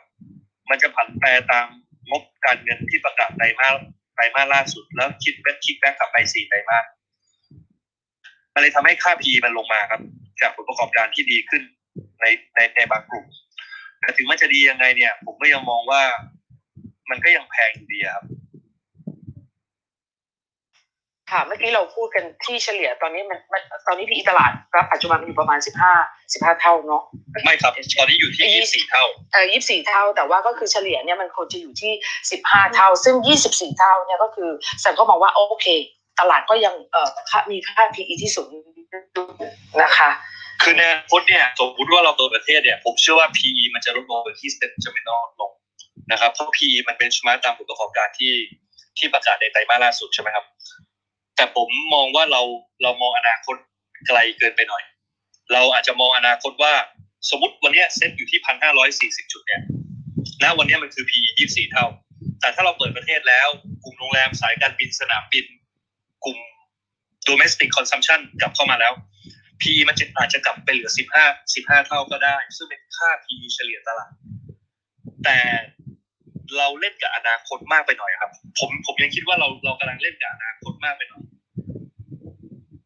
ดังนั้นค่า PE benchmark ผมเลยมองว่าตอนนี้มันแพงค่ะก็เหมือนเราก็อาจจะมีความหวังเนาะก่อนหน้านี้ว่าโอเคมันจะดีขึ้นเพราะอย่างเนี้ยอย่างที่อยู่ต่างประเทศตอนนี้ก็ทุกอย่างก็ดูปกติดีอะค่ะดูคือเขาก็ใช้ชีวิตกันปกตินะคะเราก็มีกิจการทางเศรษฐกิจต่างๆก็ทำกันเริ่มกลับมาปกติเกือบจะร้อยถึงแม้ว่าโอเคอย่างตอนนี้อยู่ที่อเมริกาก็คือเขาเรียกว่ามันมีคนติดอยู่ติดยอดติดก็มีแต่ว่าคือเขาก็เปิดให้ทำกิจกรรมต่างๆอย่างว่าที่พี่เข้าไปนิวยอร์กก็คนเยอะมากคนเข้ามากลับมาเที่ยวกันเยอะแล้วในส่วนของอเมริกาอย่างเงี้ยแต่โอเคบ้านเราเนี่ยมันอาจจะเรื่องของนโยบายอะไรต่างๆด้วยอันนี้เราอาจจะเขาเรียกว่ามีพอจะมีความหวังกับมันได้หรือเปล่าไม่แน่ใจแต่ทีนี้เนี่ยเอางี้ว่าเนี่ยกำลังจะถามมุมมองของซันเลยว่าโอเคเราพูดในแง่ของปัจจัยที่มันฟังมาแล้วเนี่ยคือมันกดดันไปซะทุกเรื่องเลยทีนี้มันจะมีโอกาสดีๆใหม่ๆไหมต่างชาติจะมีโอกาสที่กลับมาไหมในแง่ของแบบอีกข่าวดีๆอย่างเงี้ยมันพอจะมีอะไรได้บ้างที่จะเกิดขึ้นนั่นแหละค่ะได้มุมมองของซันผมมองว่าเซนติเมนต์ตลาดจะเริ่มเปลี่ยนถ้าจำนวนผู้ติดเชื้อลดลงและมีการฉีดวัคซีนเพิ่มขึ้นและมีสัญญาณของการเลิกมาตรการล็อกดาวน์หมายถึงว่าอาจจะเปิดในเบื้องต้นก็อาจจะเปิดให้มาคนมาทานอาหารได้ธุรกิจอาหารเริ่มกลับมาตัวเลขผู้ติดเชื้อลดน้อยลงสาธารณสุขสามารถคุมจำนวนผู้ป่วยได้อันนั้นจะเป็นสัญญาณทางบวกทันทีครับแต่อันนี้ต้องแยกภาพกันอยู่2แบบนะครับพี่มุ้งคือสุดท้ายผมเชื่อว่าภาพตรงนั้นจะเกิดภาพที่จำนวนผู้ติดเชื้อลดลงภาพของจำนวนของคนที่ฉีดวัคซีนเริ่มมากขึ้นเรื่อยๆภาพของการเลิกล็อกดาวน์ผมว่าเท่าที่ผมคุยกับผู้ใหญ่นะครับที่อยู่ในแวดวงเศรษฐกิจเขาก็ประมาณการกันว่าปีนี้ไม่ทันหรอกสิงหากันยาตุลาพฤศจิกาธันวาแต่เขาก็ยังมีความหวังว่ามกราเนี่ยเราจะเริ่มเห็นอะไรที่มันเป็นรูปธรรมละปีหน้าฟ้าใหม่นะครับแต่เรื่องการเปิดประเทศเนี่ยผมถามมาหลายท่านก็ยังไม่มีใครแน่ใจคือผมว่าตอนนี้เราไปถามคน10คนเนี่ยว่าเราจะเปิดประเทศได้เมื่อไหร่หมายถึงว่ากลับมาเลยนะกลับมาเหมือนตอนที่ไม่มีโควิดเนี่ย ผมว่าไม่มีใครกล้าทายหรอกเพราะว่าเอาจริงไม่รู้เลยครับผมเองก็ไม่รู้แต่ที่มีการคาดการณ์กันไว้เขาก็บอกว่ากว่าท่องเที่ยวไทยจะกลับมาเนี่ยก็คงต้องใช้เวลาประมาณปีพ.ศ. 2566ถึงจะกลับมาเต็มตัวก็แสดงว่าปีนี้ปี64ใช่ไหมครับจะหมดแล้วก็ต้องใช้เวลาประมาณปีกว่าๆถ้าไม่มีอะไรเซอร์ไพรส์นะครับแต่คราวนี้ผมกลับไปที่ภาพที่ตลาดมันจะเริ่มกลับมาเนี่ยมันจะมาตรงที่ว่าจำนวนผู้ติดเชื้อลดน้อยลงหรือมีสัญญาณการเลิกล็อกดาวน์จิตวิทยาจะเปลี่ยนทันทีครับกลุ่ม reopening เนี่ยจะเด้งขึ้นมาซึ่งผมมองว่ากราฟวันนี้มันแปลกๆนะครับในความที่ผมมองว่ามันไม่ค่อยดีแต่วันนี้ผมมองว่ากลุ่มสายการบินก็ดีนะครับสนามบินก็ดีกลุ่มหุ้นตัวใหญ่ก็ดีกลุ่มโรงแรมหลายตัวก็ดีวันนี้เด้งทุกตัวเลยครับผมเลยมองว่ามันอาจจะมีสัญญาณบางอย่างที่เขาอาจจะเริ่มล็อกดาวน์ก็ได้แต่สุดท้ายอ่ะผมมองว่ากว่าเศรษฐกิจจะฟื้นมันต้องใช้ระยะเวลานานดังนั้นในมุมของผมอ่ะผมมองว่าถ้ามันจะกลับตัวเราซื้อได้นะครับแต่ถ้าเราจะหวังว่ามันจะไปไกลๆเนี่ยผมก็ยังมองภาพไม่ออกว่ามันจะไปไกลๆได้ยังไงในเมื่อทุกอย่างมันต้องใช้เวลาแต่สัญญาณทางเทคนิคอะครับมันจะดีขึ้นอย่างเห็นได้ชัดทันทีถ้าเซ็ตยืนเหนือ 1,560 จุดนิดเดียวเองครับอีก16 จุดซึ่งผมก็ภาวนาจริงๆอ่ะคือมันจะลงก็ได้มันจะขึ้นก็ได้นะเพราะถ้ามันขึ้นมันก็เล่นพูดง่ายใช่ไหมครับถ้ามันลงผมถือเงินสดก็ไปรอซื้อของถูกคือถ้ามันขึ้นยืนเหนือ 1,560 จุดเนี่ยผมก็คิดว่าผมจะเริ่มมองว่าตลาดอาจจะกลับมาก็ได้นะค่ะถ้าอย่างนั้นถ้าตลาดถ้ามีโอกาสยืนเหนือ 1,560 จุดหมายความว่าเราก็ต้องดูผลประกอบการในช่วงครึ่งปีหลังนี้ถูกไหมว่ามันจะออกมาเป็นยังไงซันมองว่าในบางเซกเตอร์ในเซกเตอร์ไหนที่มันอาจจะมีโอกาสกลับมาก็ได้ในช่วงครึ่งปีหลังเนี่ยค่ะถ้าแยกเป็นเซกเตอร์ผมมองว่ากลุ่มส่งออกยังไงก็ยังดีอยู่ครับเพราะตอนนี้ค่าเงินบาทอ่อนใช่อ่อนมากไปเที่ยวอเมริกาตอนนี้แลกเงินไปเท่าไหร่ครับพี่มุก33ค่ะ33ตอนนี้ค่าเงินบาทตอนนั้นยังแข็งอยู่30 บาทใช่ไหมตอนนี้เหลือกลายเป็น33โหดมากค่ะเพราะว่ากลุ่มส่งออกยังดีต่อเนื่องครับแล้วก็กลุ่มสินค้าโภคภัณฑ์เนี่ยคืออันเนี้ยผมว่านักวิเคราะห์เก่งกว่าแต่ผมก็อ่านเปเปอร์นะเขาก็มีการคาดการณ์ว่ามันก็ขึ้นอยู่กับกลุ่มเขาบอกว่าเหล็กเนี่ยมันอาจจะชะลอตัวอย่างเคสของปิโตรเคมีเขาก็มองว่าสเปรดของปิโตรเคมีหลายตัวก็ยังดีอยู่นะครับผมมองว่ากลุ่มคอมโมดิตี้ก็ยังพอประคองตัวได้ครับแต่กลุ่มการบริโภคภายในประเทศเนี่ยผมมองว่าไตรมาส3ไตรมาส4ที่ว่าจะกลับไปแล้วครับผมว่าไม่กลับ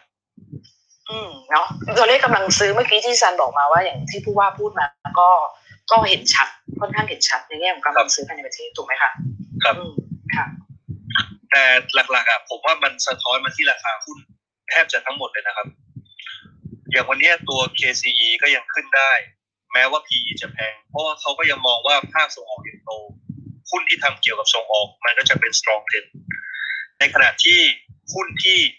ผมยกตัวอย่างกลุ่ม property development แล้วกันเป็นเกี่ยวพันกับ consumption ในประเทศนะครับ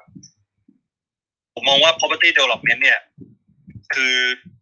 มันก็ยังไม่ขึ้นนะครับไอตัวที่แข็งแกร่งแบบ LHAP มันก็ยังพอยืนได้สุภาลัย3ตัวแต่ตัวเล็กตัวน้อยเนี่ยผมสังเกตว่ามันไม่ขึ้นนะครับขึ้นยากเพราะว่าเขาก็คงรู้ว่าไอการซื้อภายในประเทศมันน่าจะกลับมายากครับเป็นอย่างไรกับ property development ในส่วนของที่บางตัวก็จะมีเรื่องของ financial เขาเรียกว่า financial instrument อะไรใหม่ๆที่เข้าไปอะไรอย่างเงี้ยค่ะที่เราเห็นข่าวไว้อย่างเช่นบางตัวก็มีเรื่องคริปโตเรื่องอะไรเข้าไปนะตรงนี้สันคิดว่ายังไงผมมองว่าเป็นการลดต้นทุนทางการเงินที่ดีของบริษัทมหาชนครับคือเวลาเขาออก asset tokenization เนี่ยเขาจะได้รับเงินมาก้อนหนึ่งใช่ไหมครับและตรงนั้นเนี่ยเขาสามารถเอามาจัดการเรื่องของหนี้สินเรื่องของหุ้นกู้ เรื่องของตัวสัญญาใช้เงินมันทำให้ต้นทุนทางการเงินของเขาอะลดลงไปดื้อๆเลยครับผมเองก็สนใจบริษัทที่ทำ Asset tokenization อยู่นะผมมองว่ามันเป็นมิติใหม่และนอกจากนั้นเนี่ยมันจะกลายเป็นเกมจิตวิทยาครับเพราะหลังจากออกเหรียญไปแล้วเนี่ยเหรียญมันก็จะถูก list ใน exchange ใช่ไหมครับเวลาถ้าเหรียญมันขึ้นเนี่ยซึ่งบริษัทนั้นจะต้องถือครองเหรียญในส่วนหนึ่งอยู่แล้วมันจะกลายเป็นจิตวิทยาว่าถ้าเหรียญขึ้นเนี่ยหุ้นของบริษัทนั้นก็จะขึ้นด้วยมันก็เลยทำให้บริษัท property ที่ทำ asset tokenization เนี่ยผมก็ลิสต์ไว้เหมือนกันนะผมมองว่ารอมันกลับตัวสวยๆเนี่ยผมก็สนใจครับค่ะค่ะแล้วมีกลุ่มไหนอีกไหมคะเราพูดถึงส่งออกแล้วเป็นตัวเคมีคอมมูนิตี้มี property development มีกลุ่มโรงพยาบาลครับประกอบกันค่ะใช่กำลังจะถามเลยว่าแล้วโรงพยาบาลเป็นยังไงบ้างเพราะว่ากลุ่มโรงพยาบาลเนี่ยผมได้ดูหมดทุกตัวดีมากทุกตัวเลยครับกำไรไตรมาสที่ผ่านมานี่แบบจากบางบริษัทกำไรอยู่ที่ประมาณ300 ล้านกำไรที่ประกาศล่าสุดเนี่ย1,000 กว่าล้านครับโตมหาศาลเลยแทบจะทุกตัวเลยไม่ใช่ว่าเหมือนบางตัวที่แบบพูดไปก่อนว่าได้เขาเรียกว่าได้วัคซีนแล้วก็แบบหุ้นไปนะคะก็คือผมมองว่าไม่ใช่เรื่องของวัคซีนเลยครับค่ะการที่ผลประกอบการเติบโตเนี่ยเอาตรงๆนะครับเป็นเพราะโควิดล้วนๆคืออันนี้เราต้องมาเล่าความจริงนะครับคือสมมุติว่าเราไปโทรไปหาที่โรงพยาบาลว่าอยากตรวจโควิดเขาบอกเขาจะไม่ตรวจให้ถูกไหมครับเขาบอกว่าน้ำยาหมดก็มีหรือว่าเขาบอกว่าเขาไม่รับตรวจหรือสมมุติต่อให้เราเป็นโควิดเนี่ยแล้วเราจะไปแอดมิดโรงพยาบาลถ้าเราไม่รู้จักเขาก็จะไม่รับเราแอดมิดเพราะว่าในมุมที่ประชาชนเข้าไปแอดมิดโรงพยาบาลถึงเป็นเอกชนก็ตามเนี่ยภาระของการจ่ายค่ารักษาพยาบาลมันอยู่ที่สปสช.ไอ้สำนักงานประกันสุขภาพแห่งชาติซึ่งโรงพยาบาลส่วนใหญ่กลัวว่ารัฐจะไม่จ่ายเพราะรู้ว่ารัฐไม่มีตังค์ดังนั้นอันนี้ผมพูดตามตรงนะเพราะว่าผมก็รู้วงในมาเยอะพื้นที่ของโรงพยาบาลเอกชนถูกจัดให้กลุ่ม VVIP ครับถ้ามีตังค์ก็รับรักษาอันนี้ผมไม่โลกสวยนะผมก็พูดจากความเป็นจริงเนาะไม่งั้นผลประกอบการมันจะโตขนาดนี้ได้ยังไงก็แสดงว่าเตียงมันเต็มมากๆเตียงมีครับสำหรับคนพร้อมจ่ายผมว่าไม่ใช่เรื่องวัคซีนเลยเพราะวัคซีนจริงๆมันก็ยังถูกควบคุมทั้งราคาถูกควบคุมจำนวนถูกควบคุมราคาโดยภาครัฐอาจจะมีส่วนหนึ่งที่มาช่วยเรื่องการตรวจแต่ผมว่าหลักๆคือคนนั้นมีเยอะมากครับค่ะเหมือนจำนวนผู้ใช้บริการเข้ามาอย่างล้นหลามเพราะว่าเรื่องของโควิดเนาะมันก็เลยทำให้ปัจจัยในเรื่องของผลประกอบการต่างๆในเรื่องของรายได้ต่างๆเนี่ยมันก็ดันให้กลุ่มโรงพยาบาลทั้งหมดเลยใช่ไหมคะสันเท่าที่ดูตัวเลขอะค่ะในส่วนของกลุ่มโรงพยาบาลก็คือเขาก็มีเรื่องของตัวเลขที่เพิ่มขึ้นเกือบทั้งกลุ่มถูกไหมคะครับผลประกอบการเติบโตทุกตัวครับค่ะโอเคก็แต่ว่าในแง่ของเทคนิคในแต่ละตัวเราก็ต้องดูจังหวะเนาะว่าจะเข้าจะออกอะไรยังไงเนาะถูกไหมคะครับทีนี้ถามอีกกลุ่มนึงกลุ่มการเงินเวลาเศรษฐกิจเป็นแบบนี้มันก็จะมีอะไรที่อย่างที่พวกบริหารหนี้เนี่ยมันขึ้นมาไหมหรือว่าถ้าแบ่งจากพวกไม่ใช่พวกบริหารหนี้พวกแบงก์เพียวๆหรืออะไรอย่างเงี้ยค่ะตรงเนี้ยมันหรืออินชัวรันอะไรต่างๆเนี่ยที่อยู่ในกลุ่มการเงินต่างๆเนี่ยค่ะมันเป็นยังไงคะกลุ่มการเงินนี้ต้องแยกเป็นหลายประเภทเลยครับเพราะว่ามีตั้งแต่ธนาคารสินเชื่อส่วนบุคคลซื้อหนี้บริหารสินทรัพย์หรือแม้กระทั่งโบรกเกอร์ก็จะอยู่ในกลุ่มการเงินทั้งหมดผมไล่มาจากกลุ่มธนาคารก่อนนะครับกลุ่มธนาคารเนี่ยที่ผ่านมามันพักตัวมาโดยตลอดนะครับผมว่ามันก็คงรับข่าวเรื่องของโควิดเรื่องของการล็อกดาวน์เรื่องของความกังวลเรื่องของมาตรการรัฐในการพักชำระหนี้ในเรื่องของการตั้งสำรองนะครับเพราะว่าทุกครั้งที่มีการพักชำระหนี้เนี่ยธนาคารก็จะตั้งสำรองพอธนาคารตั้งสำรองเนี่ยมันก็ทำให้ผลประกอบการเนี่ยดรอปลงไปนะครับกลุ่มธนาคารเนี่ยเท่าที่ผมเห็นนะคือลงมาทุกตัว ถามว่าจะมีตัวที่ยืนแข็งๆผมเห็นเหลืออยู่ตัวเดียวครับเพราะมันแข็งมาตลอดก็คือตัวทิสโก้อันนี้ผมพูดจากราคาทั่วไปนะแต่นอกนั้นก็คืออ่อนละทวยกันมาหมดทุกตัวแล้วซึ่งวันนี้เป็นวันแรกที่กลุ่มธนาคารเหมือนจะเริ่มสู้ละก่อนหน้านั้นเคยสู้มาแล้วก็ย่อลงไปแต่ตอนนี้มันยกโลขึ้นมาแล้วอันนี้คือกลุ่มธนาคารนะครับเป็นความกังวลเรื่องของ NPL เรื่องของการตั้งสำรองกลุ่มที่สองเนี่ยคือกลุ่ม Leasing แล้วก็สินเชื่อส่วนบุคคลพวกตระกูล MTC สวัสดิ์หรือแม้กระทั่ง EON สัตว์ Encap นะครับแล้วก็ KTC กลุ่มเนี้ยผมมองว่ามันโดน2เรื่องนะครับอย่างแรกคือความกังวลเรื่อง NPL นะครับเพราะว่ามาตรการการปล่อยสินเชื่อของกลุ่มธนาคารเนี่ยจะมีความคอนเซอร์เวทีฟมากกว่ากลุ่ม Leasing คือมีรถมาแลกเอาเงินไปได้เลยมีบ้านมาแลกเอาเงินไปได้เลยนะครับการอนุมัติเขาจะค่อนข้างสะดวกรวดเร็วมากกว่าเพราะเป็นจุดแข็งของเขาดังนั้นผมเลยมองว่ากลุ่ม Leasing เนี่ยก็จะมีความเสี่ยงเรื่อง NPL แล้วก็ผมไม่รู้ว่ารัฐบาลเนี่ยเขาอาจจะออกมาตรการในการลดดอกเบี้ยก็ได้เพราะว่าก่อนหน้านั้นก็จะมีเรื่องของธนาคารออมสินเนี่ยที่ลดดอกเบี้ย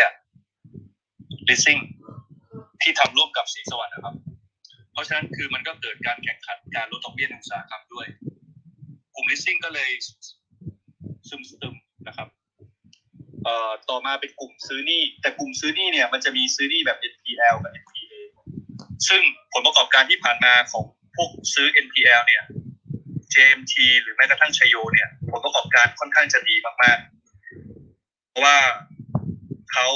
สามารถเจรจากับธนาคารต่อรองซื้อหนี้ในราคาที่ถูกได้แล้วก็ความสามารถในการเก็บหนี้ของเขายังสูงนะครับ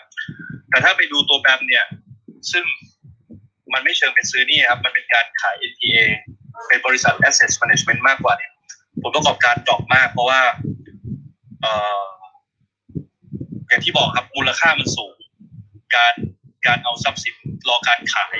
มาขายเนี่ยผมมองว่าตอนนี้คนไม่ค่อยใช้กันเท่าไหร่เพราะฉะนั้นคือระหว่างกลุ่มซื้อหนี้กับ Asset Management ก็อาจจะต่างกันส่วนกลุ่มโบงเนี่ยเพราะว่าที่มันพาเลทกันขึ้นมาเลยเพราะว่าวอลุ่มการเทรดปัจจุบันมันสูงเกิน 50,000 ล้านแทบจะทุกวันเลยครับสมัยก่อนที่ผมเทรดผมเคยเทรดในตลาดที่วอลุ่มแบบ 8,000 ล้านนะครับปัจจุบันเนี่ยวันนี้ 80,000 ล้านแล้วโอ้โหวอลุ่มไม่รู้โตมาจากไหนกลุ่มโบงก็ขึ้นมาเพราะว่าคนเทรดเยอะครับก็หลักๆนี่กลุ่มการเงินก็มีอยู่ประมาณ5ประเภทค่ะก็โอเคก็เห็นภาพนะคะเราก็อาจจะต้องดูว่าในกลุ่มการเงินเนี่ยแต่ละประเภทของเราเนี่ย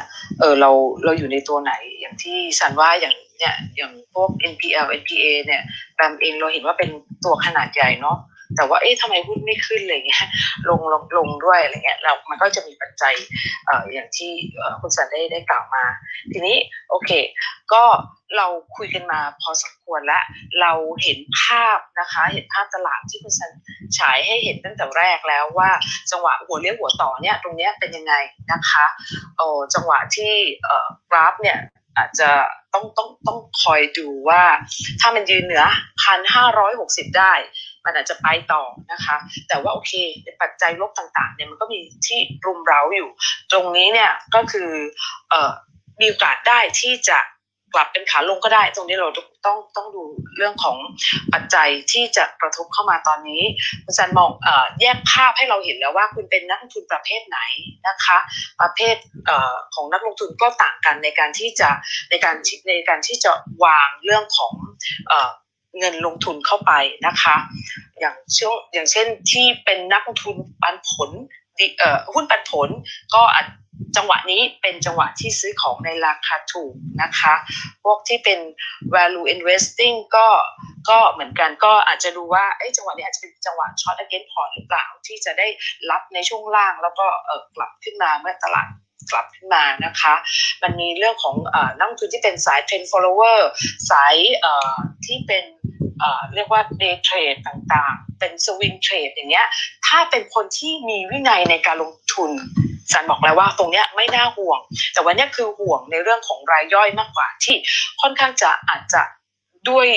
วยเซนติเมนต์ต่างๆกับความไม่มีวินัยต่างๆเนี่ยอันเนี้ยน่าห่วงนะคะวันนี้เราคุยกันเพื่อที่จะให้ทุกคนได้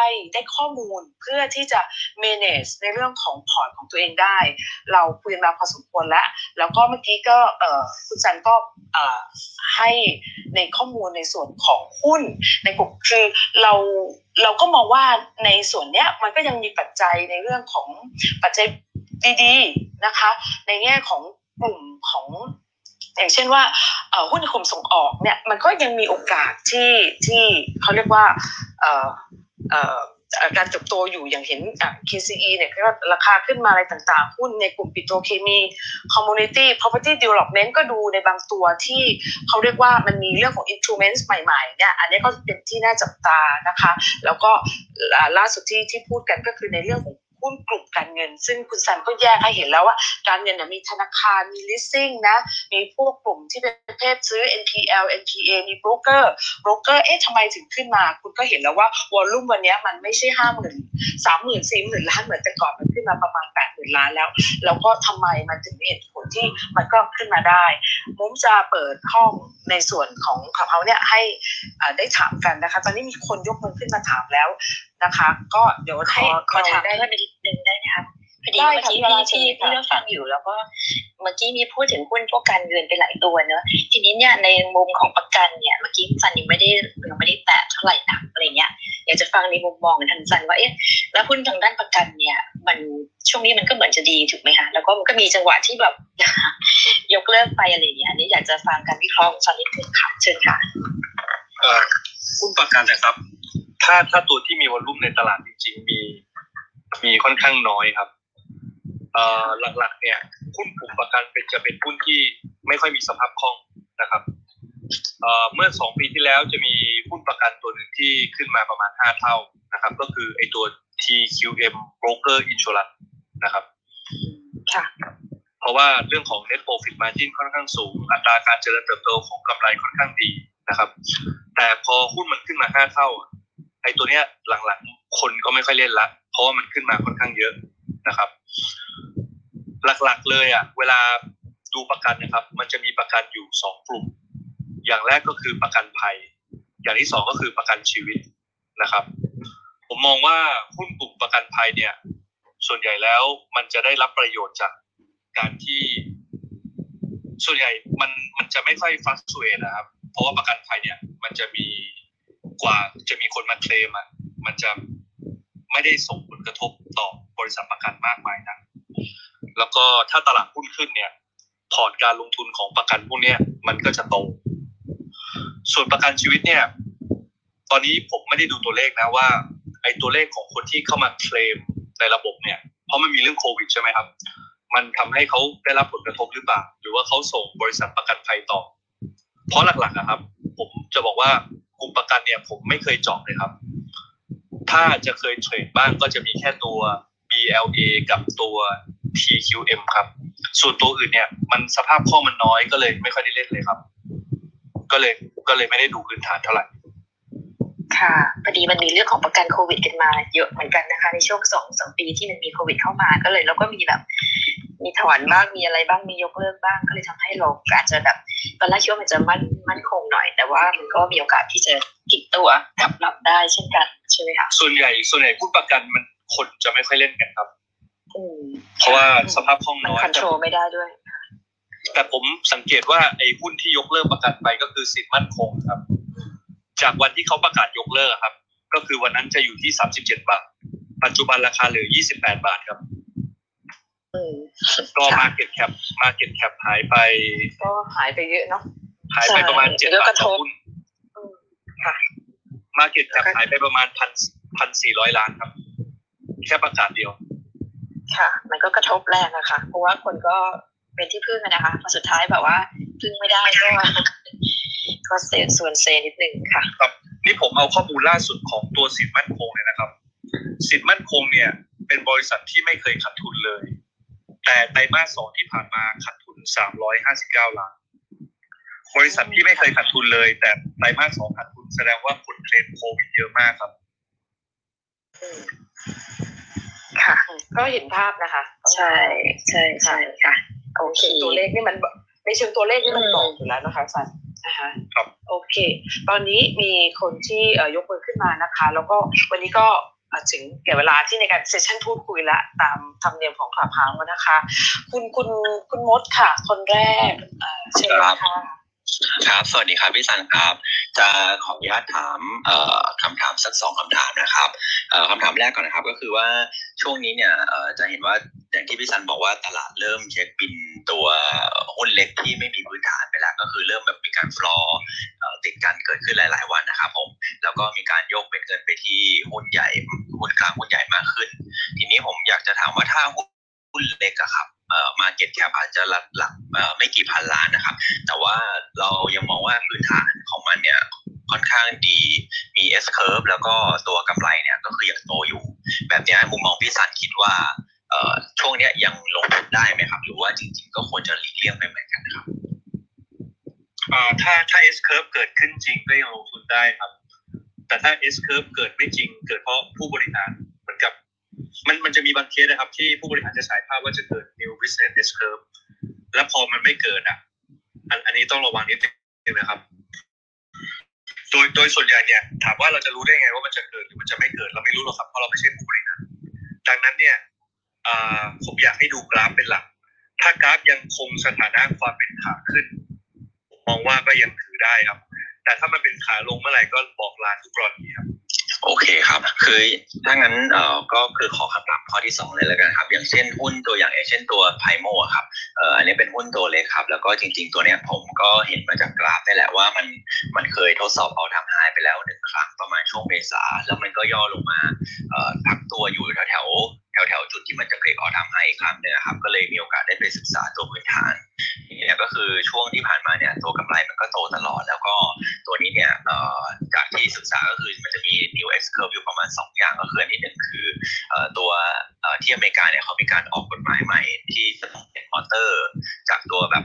ให้เป็นตัวประหยัดพลังงานอะไรเงี้ยครับผมซึ่งอันนี้จะเป็นประโยชน์ต่อไพโมแล้วก็อันที่2คือในเรื่องของ EV มอเตอร์ที่ตอนนี้เขาก็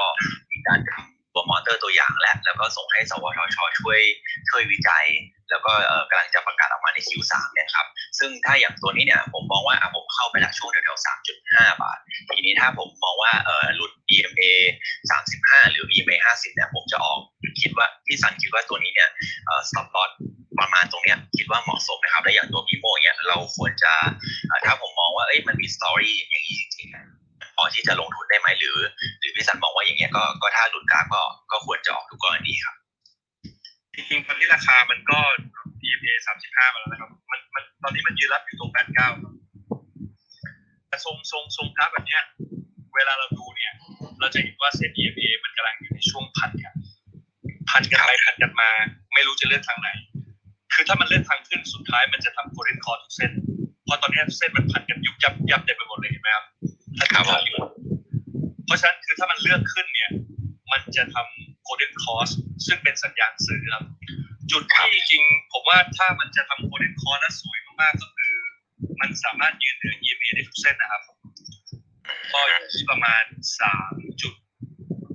ผมให้ 3.8 นะครับให้มันเดี๋ยวจะชัดนะครับมันก็จะสวยแต่จุดที่มันจะไม่สวยเลยแต่ผมว่ามันไม่หลุดนะเพราะทุกครั้งที่มันหลุด EMA 89มันก็เดินกลับหลุดดึงกลับผมมองว่าตัวนี้ไม่น่าหลุดครับผมว่าตัวนี้น่าจะยังไปได้แต่ต้องลองฟอร์เบทนะเพราะมันทำฟอร์เบทหมดเลยครับผมโอเคครับพี่สันได้ครับก็คือมุมมองพี่สันคือถ้าหุ้นมันดูมีพื้นฐานมี new S curve ที่เราคิดว่าอาจจะเกิดขึ้นจริงอะไรอย่างนี้แต่ว่าจะเป็นหุ้นเล็กมันก็ยังพอที่จะลงทุนได้ถูกไหมครับครับโอเคครับโดยที่ดูชาร์ตประกอบด้วยนะครับครับขอบคุณนะครับพี่สันครับหมดคำถามครับหมดค่ะท่านถัดไปค่ะครับอยากครับสวัสดีครับทุกท่านครับอยากจะถามพี่สันนะครับว่าในมุมมองพี่สันมองหุ้นติดล้อยังไงบ้างครับก็คือเหมือนล่าสุดรายได้มันก็โต 35.2% year on year แล้วก็กำไรก็โตด้วยพอร์ตเขาก็เหมือนพอร์ตลูกหนี้เขาก็เพิ่มขึ้นแล้วก็คุม NPL ได้ค่อนข้างดีครับอยากทราบมุมมองพี่สันว่าตัวนี้ถ้าลงทุนยาวๆพี่สันจะมองยังไงบ้างครับขอบคุณมากครับครับในมุมมองพื้นฐานไม่เสียเลยครับ ก็ทุกอย่างโตผมเองก็เล็งๆไว้เหมือนกันแต่ที่ยังไม่ซื้อเนี่ยเพราะหุ้นมันเป็นขาลงคืออย่างแรกที่ผมบอกว่าผมเคยลงทุนหุ้น CPO ครับแล้วปรากฏว่ามันเซ็น EMA 89แล้วผมไม่คันเนาะปรากฏว่ารอบนั้นโดนค่าดูไปประมาณ5ล้านค่าดูหุ้น CPO นะครับเพราะว่าซื้อค่อนข้างเยอะนะครับตอนนั้นซื้อไปจริงๆซื้อไป2ล้านกว่าคราวนี้ผมก็เลยมีประสบการณ์ว่าถ้าอะไรที่มันเป็นขาลงผมจะไม่อยู่ในมุมมอง fundamental ผมไม่เถียงแต่ถ้ากราฟยังเป็นอยู่แบบนี้นะครับผมไม่ซื้อแต่ถ้ามันทำท่าจะกลับตัวจากข้างล่างเมื่อไหร่เดี๋ยวค่อยว่ากันเพราะสุดท้ายอ่ะงบการเงินไตรมาส2ที่มันประกาศมาทั้งหมดเนี่ยผมใช้คำว่า price discount everything แล้วตลาดรับรู้หมดแล้วว่าแต่ละตัวโตไม่โตยังไงครับผมพยายามที่จะคือดูงบการเงินประกอบแต่การตัดสินใจจะซื้อหรือขายเนี่ยผมจะใช้เรื่องของสัญญาณทางเทคนิคเข้ามานำเพราะไม่งั้นพอเราไปอัดฟันดัมเมนทัลเนี่ยบางทีเราถัวตอนที่มันเป็นขาลงบางคนบอกว่าเฮ้ยตอนนี้มันถูกแล้วนะมันถูกที่สุดเท่าที่มันเคยจะมีมาแล้วคำถามก็คือเราจะรู้ได้ยังไงว่ามันจะไม่ถูกกว่านี้มันอาจจะลงไป33บาทอาจจะลงไป30บาทคือสุดท้ายมันจะมีโลนะครับเพราะยังไงหุ้นตัวนี้ก็เป็นหุ้นที่ผมถือว่าในเชิง qualitative มันเติบโตในเชิง quantitative เติบโตในเชิง qualitative ก็มีศักยภาพในการแข่งขันกับอุตสาหกรรมแต่ตอนนี้ต้องยอมรับว่า sentiment ของกลุ่มมันไม่ค่อยดีเท่าไหร่แต่ถ้าบอกว่าชอบมากอยากลงทุนมากๆผมแนะนำให้ค่อยๆเฉลี่ยซื้อครับเพราะตอนนี้คือหุ้นมันจะเป็นขาลงไม่ใช่ซื้อไม่ได้นะแต่ต้องเผื่อเอื้อมเผื่อขาดมันลงมาเราก็เก็บมันลงมาเราก็เก็บแบบเราชอบเนี่ยมันลงมาเราก็เก็บแต่โดยทั่วไปผมจะไม่ค่อยชอบหุ้นขาลงนะครับเพราะว่ามันค่อนข้างเครียดเพราะเราไม่รู้ว่าจุดต่ำสุดมันอยู่ตรงไหนครับนะครับผมก็มีคำถามเท่านี้ครับครับขอบคุณค่ะคุณรัชนนท์ค่ะคุณพงศักดิ์เชิญเลยค่ะผมเรียนปรึกษาคุณกันเกี่ยวกับหมวดของขนส่งและโลจิสติกส์ครับสถานะปัจจุบันแล้วก็ข้อคิดเห็นครับ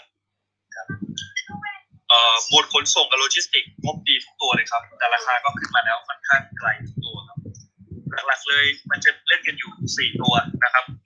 ถ้าเป็นขนส่งและโลจิสติกส์ก็คือ JWD นะครับ WISE II และถ้าเกิดในตลาด EMA ก็จะมีตัวมีLeoด้วยมีLeo Sonic แล้วก็ NCL 6ตัวนะครับคราวนี้พอผมมาดูงบการเงินของกลุ่มโลจิสติกเนี่ยผมดูคร่าวๆนะไม่ได้เจาะละเอียดมากแต่ส่วนใหญ่งบจะดีขึ้นทุกตัวงบโตทุกตัวนะครับแต่ประเด็นก็คือ สิ่งที่ผมยังมองว่าที่โตต่อเนื่องได้ครับผมมองว่าโลจิสติกเนี่ยที่เราเห็นเนี่ยมันจะยังคงรักษาสถานะของกำไรที่โตต่อเนื่องได้ผมมองว่ากลุ่มนี้เป็นกลุ่มที่น่าสนใจอีกกลุ่มนึงแต่ต้องระวังการพันตัวเหมือนกันเพราะว่าหลายตัวเล่นบนค่า PE ที่ค่อนข้างแพงครับ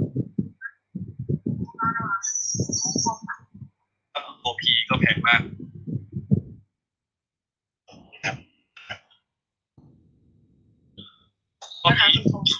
รอบนี้ที่โลจิสติกขึ้นมาเนี่ยเป็นเพราะว่ามีนักลงทุนรายใหญ่เข้าไปหลายตัวครับลองไปเช็คข่าวนะครับอาจจะมีผลที่ทำให้หุ้นกลุ่มนี้แบบเป็นที่ต้องการของนักลงทุนรายใหญ่เรียกว่ามีเจ้าครับก็น่าสนใจทุกตัวครับอีกกลุ่มนึงกลุ่มที่เกี่ยวข้องกับส่งออกเนี่ยยังพอเป็นเครื่องยนต์เครื่องสุดท้ายที่เหลืออยู่ใช่ไหมครับคือในแง่ของการหารายได้เข้าประเทศอ่ะผมมองว่าตอนนี้มันเป็นเครื่องจักรที่ยังทำงานอยู่แต่ถ้าเกิดเปรียบเทียบกับ GDP ของทั้งประเทศผมมองว่าอันนี้ถ้าเราพูดถึงกลุ่มมันดีอยู่แล้วเพราะว่าค่าเงินบาทอ่อนยอดโตใช่ไหมครับกำไรของบริษัทที่ทำเกี่ยวกับธุรกิจส่งออกมันจะมีหลักๆมันจะมีอิเล็กทรอนิกส์กับพวกเนื้อสัตว์นะครับปลาทูน่าไก่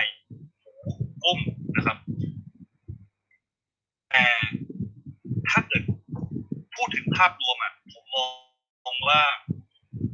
เอามาชดเชยกับการที่คนต่างชาติเข้ามาท่องเที่ยวบ้านเราไม่ได้พอตรงนั้นเราเสียหายหนักมากถ้าเอาภาพรวมนะแต่ถ้าถามว่ามันเป็นเครื่องยนต์เพียงเครื่องเดียวที่ยังประคองรายได้หรือเปล่าก็เรียกว่ายังไม่ได้ครับตอนนี้เพราะตอนนี้คือผมเห็นภูเก็ตแซนด์บ็อกซ์สมุยแซนด์บ็อกซ์ก็ไม่ได้ปากอย่างที่คิดนะครับเพราะเรามีเรื่องของตัวเลขของการระบาดดังนั้นไอ้กลุ่มส่งออกเนี่ยก็น่าจะเป็นเครื่องจักรเครื่องเดียวที่หารายได้เข้าประเทศให้เราได้ครับขอบคุณนะคะคุณพงษ์ศักดิ์ค่ะท่านต่อไปค่ะคุณเดวิดค่ะเชิญค่ะครับจะถามว่าตัวกลุ่มแป้งเนี่ยมีโอกาสจะกลับไปเหมือนกับตัวนิวโลไหมที่เหมือนกับปีที่แล้วแป้งกรุงเทพอยู่ที่89บาทเนี่ยมีโอกาสไหมครับแต่ถ้าอีกคำถามหนึ่งคือเงินบาทจะไปถึง35 บาท 80 ตังค์ไหมครับเอาคำถามแรกก่อนนะครับคือถามว่ามีโอกาสไหมที่ BBL จะกลับลงไป90 บาทมีครับคือผมมองว่าเรื่องของไพร์เขาเรียกว่าไพร์เลนจ์นะครับเรื่องของช่วงราคาเนี่ยสมมุติถ้าประกาศงบการเงินออกมาปรากฏว่าควอเตอร์3งบการเงินแบงค์ไม่ดีเลยตั้งสำรองสูงมันมีโอกาสทั้งนั้นแหละครับถามว่าถ้ามีโอกาสไหมแต่ถ้าใช้ผมฟันธงว่ามันจะกลับไปแน่ๆไหมผมต้องตอบว่าผมไม่รู้และไม่มีใครรู้ด้วยนะครับมันขึ้นอยู่กับตัวเลขสถานการณ์ภายในประเทศแล้วก็การประกาศผลประกอบการไตรมาส3นะครับไม่ใช่ไตรมาส2นะไตรมาส2เราผ่านกันมาแล้วสมมุติถ้าเกิดเปิดมาเนี่ยปรากฏว่าโอ้โหงบไม่ดีเลยโอกาสที่มันจะกลับไปถึงตรงนั้นก็มีอยู่แล้วครับแต่ผมก็มองว่า BBL ก็มีดาวไซริสที่ค่อนข้างจำกัดสาเหตุที่ดาวไซริสมันค่อนข้างจำกัดเนี่ยเป็นเพราะว่าตอนนี้ไพร์ per book value มันค่อนข้างต่ำ P/BV ต่ำก็แสดงว่ามูลค่าทางบัญชีเราซื้อได้ถูกกว่ามูลค่าทางบัญชีนะครับตอนนี้ไพร์ per book value ของแบงก์กรุงเทพเนี่ยอยู่ที่ 0.43 เท่าหมายถึงว่าถ้ามูลค่ากิจการ100บาทเราซื้อในราคา43บาทดังนั้นการลงรอบนี้ของ BBL ผมก็มองว่ามีดาวไซริตี้ค่อนข้างจำกัดครับส่วนที่บอกว่าค่าเงินบาทจะไปถึง35บาทต่อดอลลาร์ไหมอันนี้ผมก็ต้องเรียนตอบจริงๆว่าผมไม่ทราบจริงแต่ผมรู้ว่ากลไกของ foreign exchange rate นะครับมันจะมาจากเรื่องของ demand supply ของเงินบาทคือสาเหตุที่ทำให้ค่าเงินบาทอ่อนเนี่ยมันเกิดจาก2เรื่องหลักๆนะครับอย่างแรกก็คือเงินไหลออกจากการที่ต่างชาติเนี่ยอาจจะโยกเงินจากตลาดการเงินก็ดีตลาดตราสารหนี้ก็ดีหรือตลาดทุนก็ดีแล้วโยกไปข้างนอกก็คือขายเงินบาททิ้งเปลี่ยนเป็นดอลลาร์หรือเงินสกุลใดๆก็ตามอันที่2เป็นเพราะว่าเดิมเนี่ยรายได้จากบ้านเราก็คือเรื่องของการท่องเที่ยวนักท่องเที่ยวที่เขาจะมาเที่ยวบ้านเราเขาก็ต้องซื้อเงินบาทใช่ไหมครับ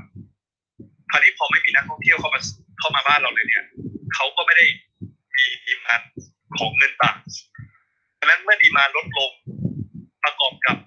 มีการขายเงินบาทมีการถอนการลงทุนจากต่างชาติบางกลุ่มในตลาดทุนตลาดตราสารหนี้เนี่ยมันเลยทำให้ค่าเงินบาทอ่อนมันจะส่งผลให้กลุ่มส่งออกเนี่ยในมุมของสายตาของชาวต่างชาติที่ซื้อสินค้าเนี่ยเขาจะซื้อสินค้าในราคาถูกลงมันเลยทำให้บางทีเขาสามารถสั่งของได้มากขึ้นครับแต่ถามว่าถ้ามันจะไปที่ตรง 35.8 ไหมอันนี้ผมไม่รู้จริงครับเพราะว่าถ้าคุณซันครับดูจากชาติเขาก่อนนี่ครับมันรอบที่ลงมาที่เร็วลงได้เร็วอยู่ที่ 35.84 ตังค์หล่นลงมาแบบเร็วมากฉะนั้นตอนนี้ดูแล้วมันมีฐาน2อันที่มีขา2อันที่เป็นฐานอยู่แล้วคราวนี้ครึ่งตัวว่าจะทะลุได้ไหมที่33บาทเทสไปถึง 33.49 ตังค์ครับสมมติว่าทะลุไปแล้วคุณซันคิดว่ามีโอกาสไหมครับเพราะว่าเราก็เป็นผู้ส่งออกนะเราก็มีเก็บ US ดอลลาร์ไว้ฉะนั้นผมอีกอย่างอันนึงที่ตัวคือตลาดหุ้นเนี่ยตั้งแต่ปีที่แล้วถึงปัจจุบันต่างชาติขายตลอดเวลาเลยครับรายย่อยซื้อตลอด อันที่เป็นสัญญาณที่ค่อนข้างอันตรายไหมครับก็เป็นสัญญาณที่ผมไม่เรียกว่าอันตรายนะเพราะว่าต่างชาติก็ขายมาจนไม่รู้จะขายยังไงละแต่เป็นสัญญาณที่ ทำให้ตลาดบ้านเราซบเซาครับจะว่าอันตรายผมก็ไม่เชิงแต่มันเป็นสัญญาณที่บอกว่าเขาไม่สนใจเราแล้วเขามองว่าที่มันมีเปเปอร์ออกมาครับว่าเมืองไทยไม่น่าสนใจต่อการลงทุนอีกต่อไปแล้วหนึ่งก็คือสถานการณ์ปัจจัยภายในประเทศไม่ว่าจะเป็นเรื่องของการเมืองก็ดีโรคระบาดก็ดีและที่สำคัญที่สุดเนี่ยเขามองว่าประเทศเราเนี่ยเป็นประเทศโลว์เทคโนโลยีครับไม่ได้มีกิจการใหม่ๆไม่ได้มีอินโนเวชันที่แบบจะทำให้ตลาดเนี่ยมันเติบโตออกไปได้ไกลดังนั้นเขาก็เลยมองว่าเขาไปลงทุนในตลาดที่แบบเป็น emerging market ที่เป็นค่าแรงสูงเลยหรืออาจจะเป็นพวก new innovation เนี่ยดีกว่าสัญญาณตรงนี้มันจะทำให้ต่อไปเนี่ยผมมองว่าต่างชาติเนี่ยในการที่เขาจะ move เงินเข้ามาเนี่ยเขาก็จะไม่ค่อยสนใจเพราะว่าบางทีนักวิจัยนักไอพวกบริษัทหลักทรัพย์ของฝรั่งครับกองทุนของฝรั่งเนี่ยเขาก็จะอ่านจากเปเปอร์พวกนี้เป็นหลักอาจจะสะท้อนให้ต่อไปต่างชาติอาจจะลงทุนในสัดส่วนที่น้อยลงแต่ถึงจะออกมาอย่างเงี้ยผมเชื่อว่าต่างชาติไม่มีวันหนีไปจากประเทศเราครับสุดท้ายถ้าพูดเราถูกพอเขาก็กลับเข้ามาอยู่ดีเพราะจากที่เขาซื้อจากประมาณ800กว่าจุดต่างชาติเขาเก็บไปถึงประมาณ 1,800 กว่าสุดท้ายตอนข้างบนที่รายย่อยเริ่มซื้อพบมันจะทิ้งลงมาตลอดเวลาเลยแสดงว่าเร็วๆนี้น่าจะเทสตัว 1,500 จุดใช่ไหมครับคุณสันก็ผมว่าโอกาสที่มันจะกลับไปเทส 1,500 จุดก็มีสูงคืออย่างซีนาริโอเนี่ยตอนนี้ผมยังแบ่งเป็น2ซีนาริโอนะซีนาริโอแรกก็คือหุ้นสามารถยืนเหนือ 1,560 แล้วปรับตัวเป็นขาขึ้นอาจจะไปเทส 1,650 ก็ได้นะครับแต่ซีนาริโอที่2คือเซ็ตหลุด 1,500 จุดแล้วกลายเป็นขาลงซึ่งตอนนี้มันกำลังเลือกทางแล้วว่ามันจะเอาทางไหนพอดีจริงๆอ่ะก่อนหน้าสัปดาห์นั้นนะผมก็คิดว่าจะหลุดแต่มันมี2วันเนี่ยที่มันทำไอ้บูลลิชแชมเบอร์กับวันนี้ขึ้นมาเนี่ยมันมาช่วยเอาไว้มันเป็นสัญญาณของการเด้งรีบาวด์ถ้าผมจะให้น้ำหนักนะว่ามันจะเลือกทางไหนผมให้ทางลง70ผมให้ทางขึ้นแค่30เพราะว่ารายได้ของเราอ่ะจริงๆหลักมาจากท่องเที่ยวเพราะว่าปีนึง40ล้านคนที่เข้ามาใช้จ่ายในไทยเนี่ยเป็นรายได้หลักของเราครับ GDP ของประเทศประมาณ 15% มาจากการท่องเที่ยวแต่ถ้ามันมุมกว้างที่เกี่ยวกับพวกศูนย์การค้าพวกร้านอาหารแต่ถ้าพวกของใช้ประจำวันทุกอย่างเนี่ยมันมาจากท่องเที่ยวส่วนใหญ่ที่ทำให้เหมือนกับแถวสยามเนี่ยตอนที่เทปจะเงียบมากเลยคือไม่มีท่องเที่ยวมาพวกคนไทยมันได้จ่ายไม่ไหวครับตอนนี้คือนอกจากรายได้จากการท่องเที่ยวหายไปแล้วกำลังซื้อของคนในประเทศก็ลดน้อยลงส่วนประกอบของ GDP มันคือ C บวก I บวก G บวก X ลบ M ใช่ไหมครับ C คือ consumption ลดลง I คือ investment ก็ลดลงเพราะไม่มีใครกล้าลงทุนในภาวะแบบนี้ G คือ government spending ตอนนี้รัฐบาลถังแตกอยู่กำลังจะกู้เงินเพิ่มอีก1ล้านล้านเพื่อเอามาอัดฉีดระบบเศรษฐกิจส่วน X เนี่ยโอเคโตขึ้นแต่เทียบไม่ได้จากการลดลงของจำนวนนักท่องเที่ยวคือเอามาชดเชยกันคือเราหายไปเยอะเราได้คืนมานิดเดียวครับส่งออกเราโตนิดหน่อยแต่รายได้ที่จากคือรายได้จากการท่องเที่ยวนี่ถือว่าเป็นตัว X ใน GDP นะครับดังนั้นเราจะเห็นว่าไอ้สมการ GDP อะครับลดลงทุกตัวตอนนี้เหลือแค่ความหวังสุดท้ายว่ารัฐบาลจะเอาเงินเนี่ยมาอัดฉีดและทำให้กลไกของเศรษฐกิจเนี่ยมันหมุนต่อได้หรือเปล่าซึ่งที่ผ่านมาถามว่ารัฐบาลเอาเงินเนี่ยมาแจกเนี่ยมันเป็นแค่การกระตุ้นการบริโภคชั่วคราวกับผมก็มองว่าเป็นเรื่องจำเป็นนะเพราะว่าคนที่เขาไม่มีเงินจริงๆเนี่ยรัฐบาลช่วยเขาตรงแล้วเพราะไม่งั้นต้องอดตายถูกไหมครับแต่เขาเนี่ยพอเอามาแค่แจกลงทะเบียนเราชนะลงทะเบียนอะไรเงี้ยมันไม่ได้ก่อให้เกิดการจ้างงานมันไม่ได้ก่อให้เกิดการลงทุนที่จะทำให้ระบบเศรษฐกิจมันขับเคลื่อนต่อไปได้มันเลยเกิดภาวะความชะงักงันต่อให้รัฐบาลกู้มาอีก1ล้านล้าน2ล้านล้านเนี่ยถ้าเอามาแจกหมดสุดท้ายเงินตรงนั้นจะถูกใช้ เพื่อกระตุ้นการบริโภคแค่ชั่วคราวเศรษฐกิจมันยังยากที่จะฟื้นกลับมาพอดีผมเป็นคนที่ดูแลกลุ่มอาหารพร้อมกินกับแพลนท์เบสเครื่องปรุงกับตัวถั่วเหลืองของประเทศไทยของสมาคมแบรนด์สำเร็จรูปนะจากที่สมาคมของเราส่งออกปีนึงประมาณ 250,000 ล้านแต่ถ้าผมว่าผมตอนที่ตำแหน่งของการค้าที่อยู่ในกลุ่มของอาหารที่ฟิวเจอร์ฟู้ดช็อปแต่ถ้าจริงๆกลุ่มอาหารตอนนี้เติบโตแต่ถ้าพวกผลไม้ส่งออกปีที่แล้วอยู่ที่ประมาณเฉพาะทุเรียนอย่างเดียวประมาณ 6,000 ล้านเหรียญ US ปีนี้5เดือนมกราไปถึงพฤษภาเราได้อยู่ประมาณ 4,000 ล้านเหรียญผมคิดว่าปีนี้เราน่าจะได้เฉพาะทุเรียนอย่างเดียวน่าจะได้ประมาณ 8,000 ล้านเหรียญแต่ถ้าจริงๆกลุ่มนี้นะผมคิดว่าน่าจะโตเป็นฐานของสันหลังของประเทศไทยนี่คือพวกเกษตรกรสมมติว่าเกษตรกรได้รายได้ที่จากส่งนี้นะผมว่ามันจะช่วยได้บางส่วนปัญหาอยู่ที่ว่าตอนนี้โรงงานนะส่วนใหญ่รายงานเป็นขาดแคลนแต่ถ้าที่เราหายใจได้ปัจจุบันนี่คือว่างงานบาทมันอ่อนลงสองมีปัญหาอยู่ที่ว่าทีมเพจตัวเหล็กเนี่ยขึ้นมาเยอะมากขึ้นมาจากปีที่แล้วถึงเวลานี้ประมาณ 50% แต่ถ้ากระป๋องส่วนใหญ่เนี่ยมันใช้อยู่ประมาณต้นทุนประมาณอยู่ที่ 35-40% เป็นต้นทุนของแพคเกจจิ้งตัวกระป๋องแต่ถ้าเวลาราคาขึ้นมาแล้ววิกฤตอีกอย่างหนึ่งคือโลจิสติกที่ไปส่งต่างประเทศเนี่ยค่าคอนเทนเนอร์แพงขึ้นประมาณ 4-5 เท่าที่ไปยุโรปไปอเมริกาจะต้องหาทุนรองรับอันนี้เป็นส่วนหนึ่งที่เป็นวิกฤตถึงว่าผมมองว่าสมมติเป็นแบบนี้ต่อไปเรายังกู้เงินอยู่ตลอดเวลาฉะนั้นตลาดหุ้นคิดว่าน่าจะลงไปทะลุต่ำกว่า 1,500 จุดเสร็จเรียบร้อยแล้วเงินของต่างประเทศที่ผู้ลงทุนของในตลาดหลักทรัพย์ของต่างประเทศที่เขาเอาเงินออกผมถึงจะมองว่ามีโอกาสไหมว่าเงินจะไปต่ำไปถึงเพราะว่าคราวก่อนที่ลงมาเนี่ยมันผมว่าจูชาร์ตนะจาก35.84 บาทลงมาทุบลงเร็วมากเลยฉะนั้นอะไรที่ลงเร็วๆมันจะขึ้นมันเร็วๆฉะนั้นผมว่าอันที่เป็นความเห็นส่วนตัวของผมนะเพราะว่าคุณซันอาจจะเชี่ยวชาญมากกว่าผมครับโอ้ไม่หรอกครับเราแลกเปลี่ยนความคิดกันนะครับวันนี้ก็เยี่ยมเลยครับต่อเลยครับต่อเลยค่ะเพราะสมัยก่อนนะผมเคยอยู่ในห้องค้าเป็นคนที่ปลดราคาเพราะว่าอยู่ทำ3 ปีตอนอายุน้อยนะอายุ20กว่าเนี่ยนะรู้สึกว่า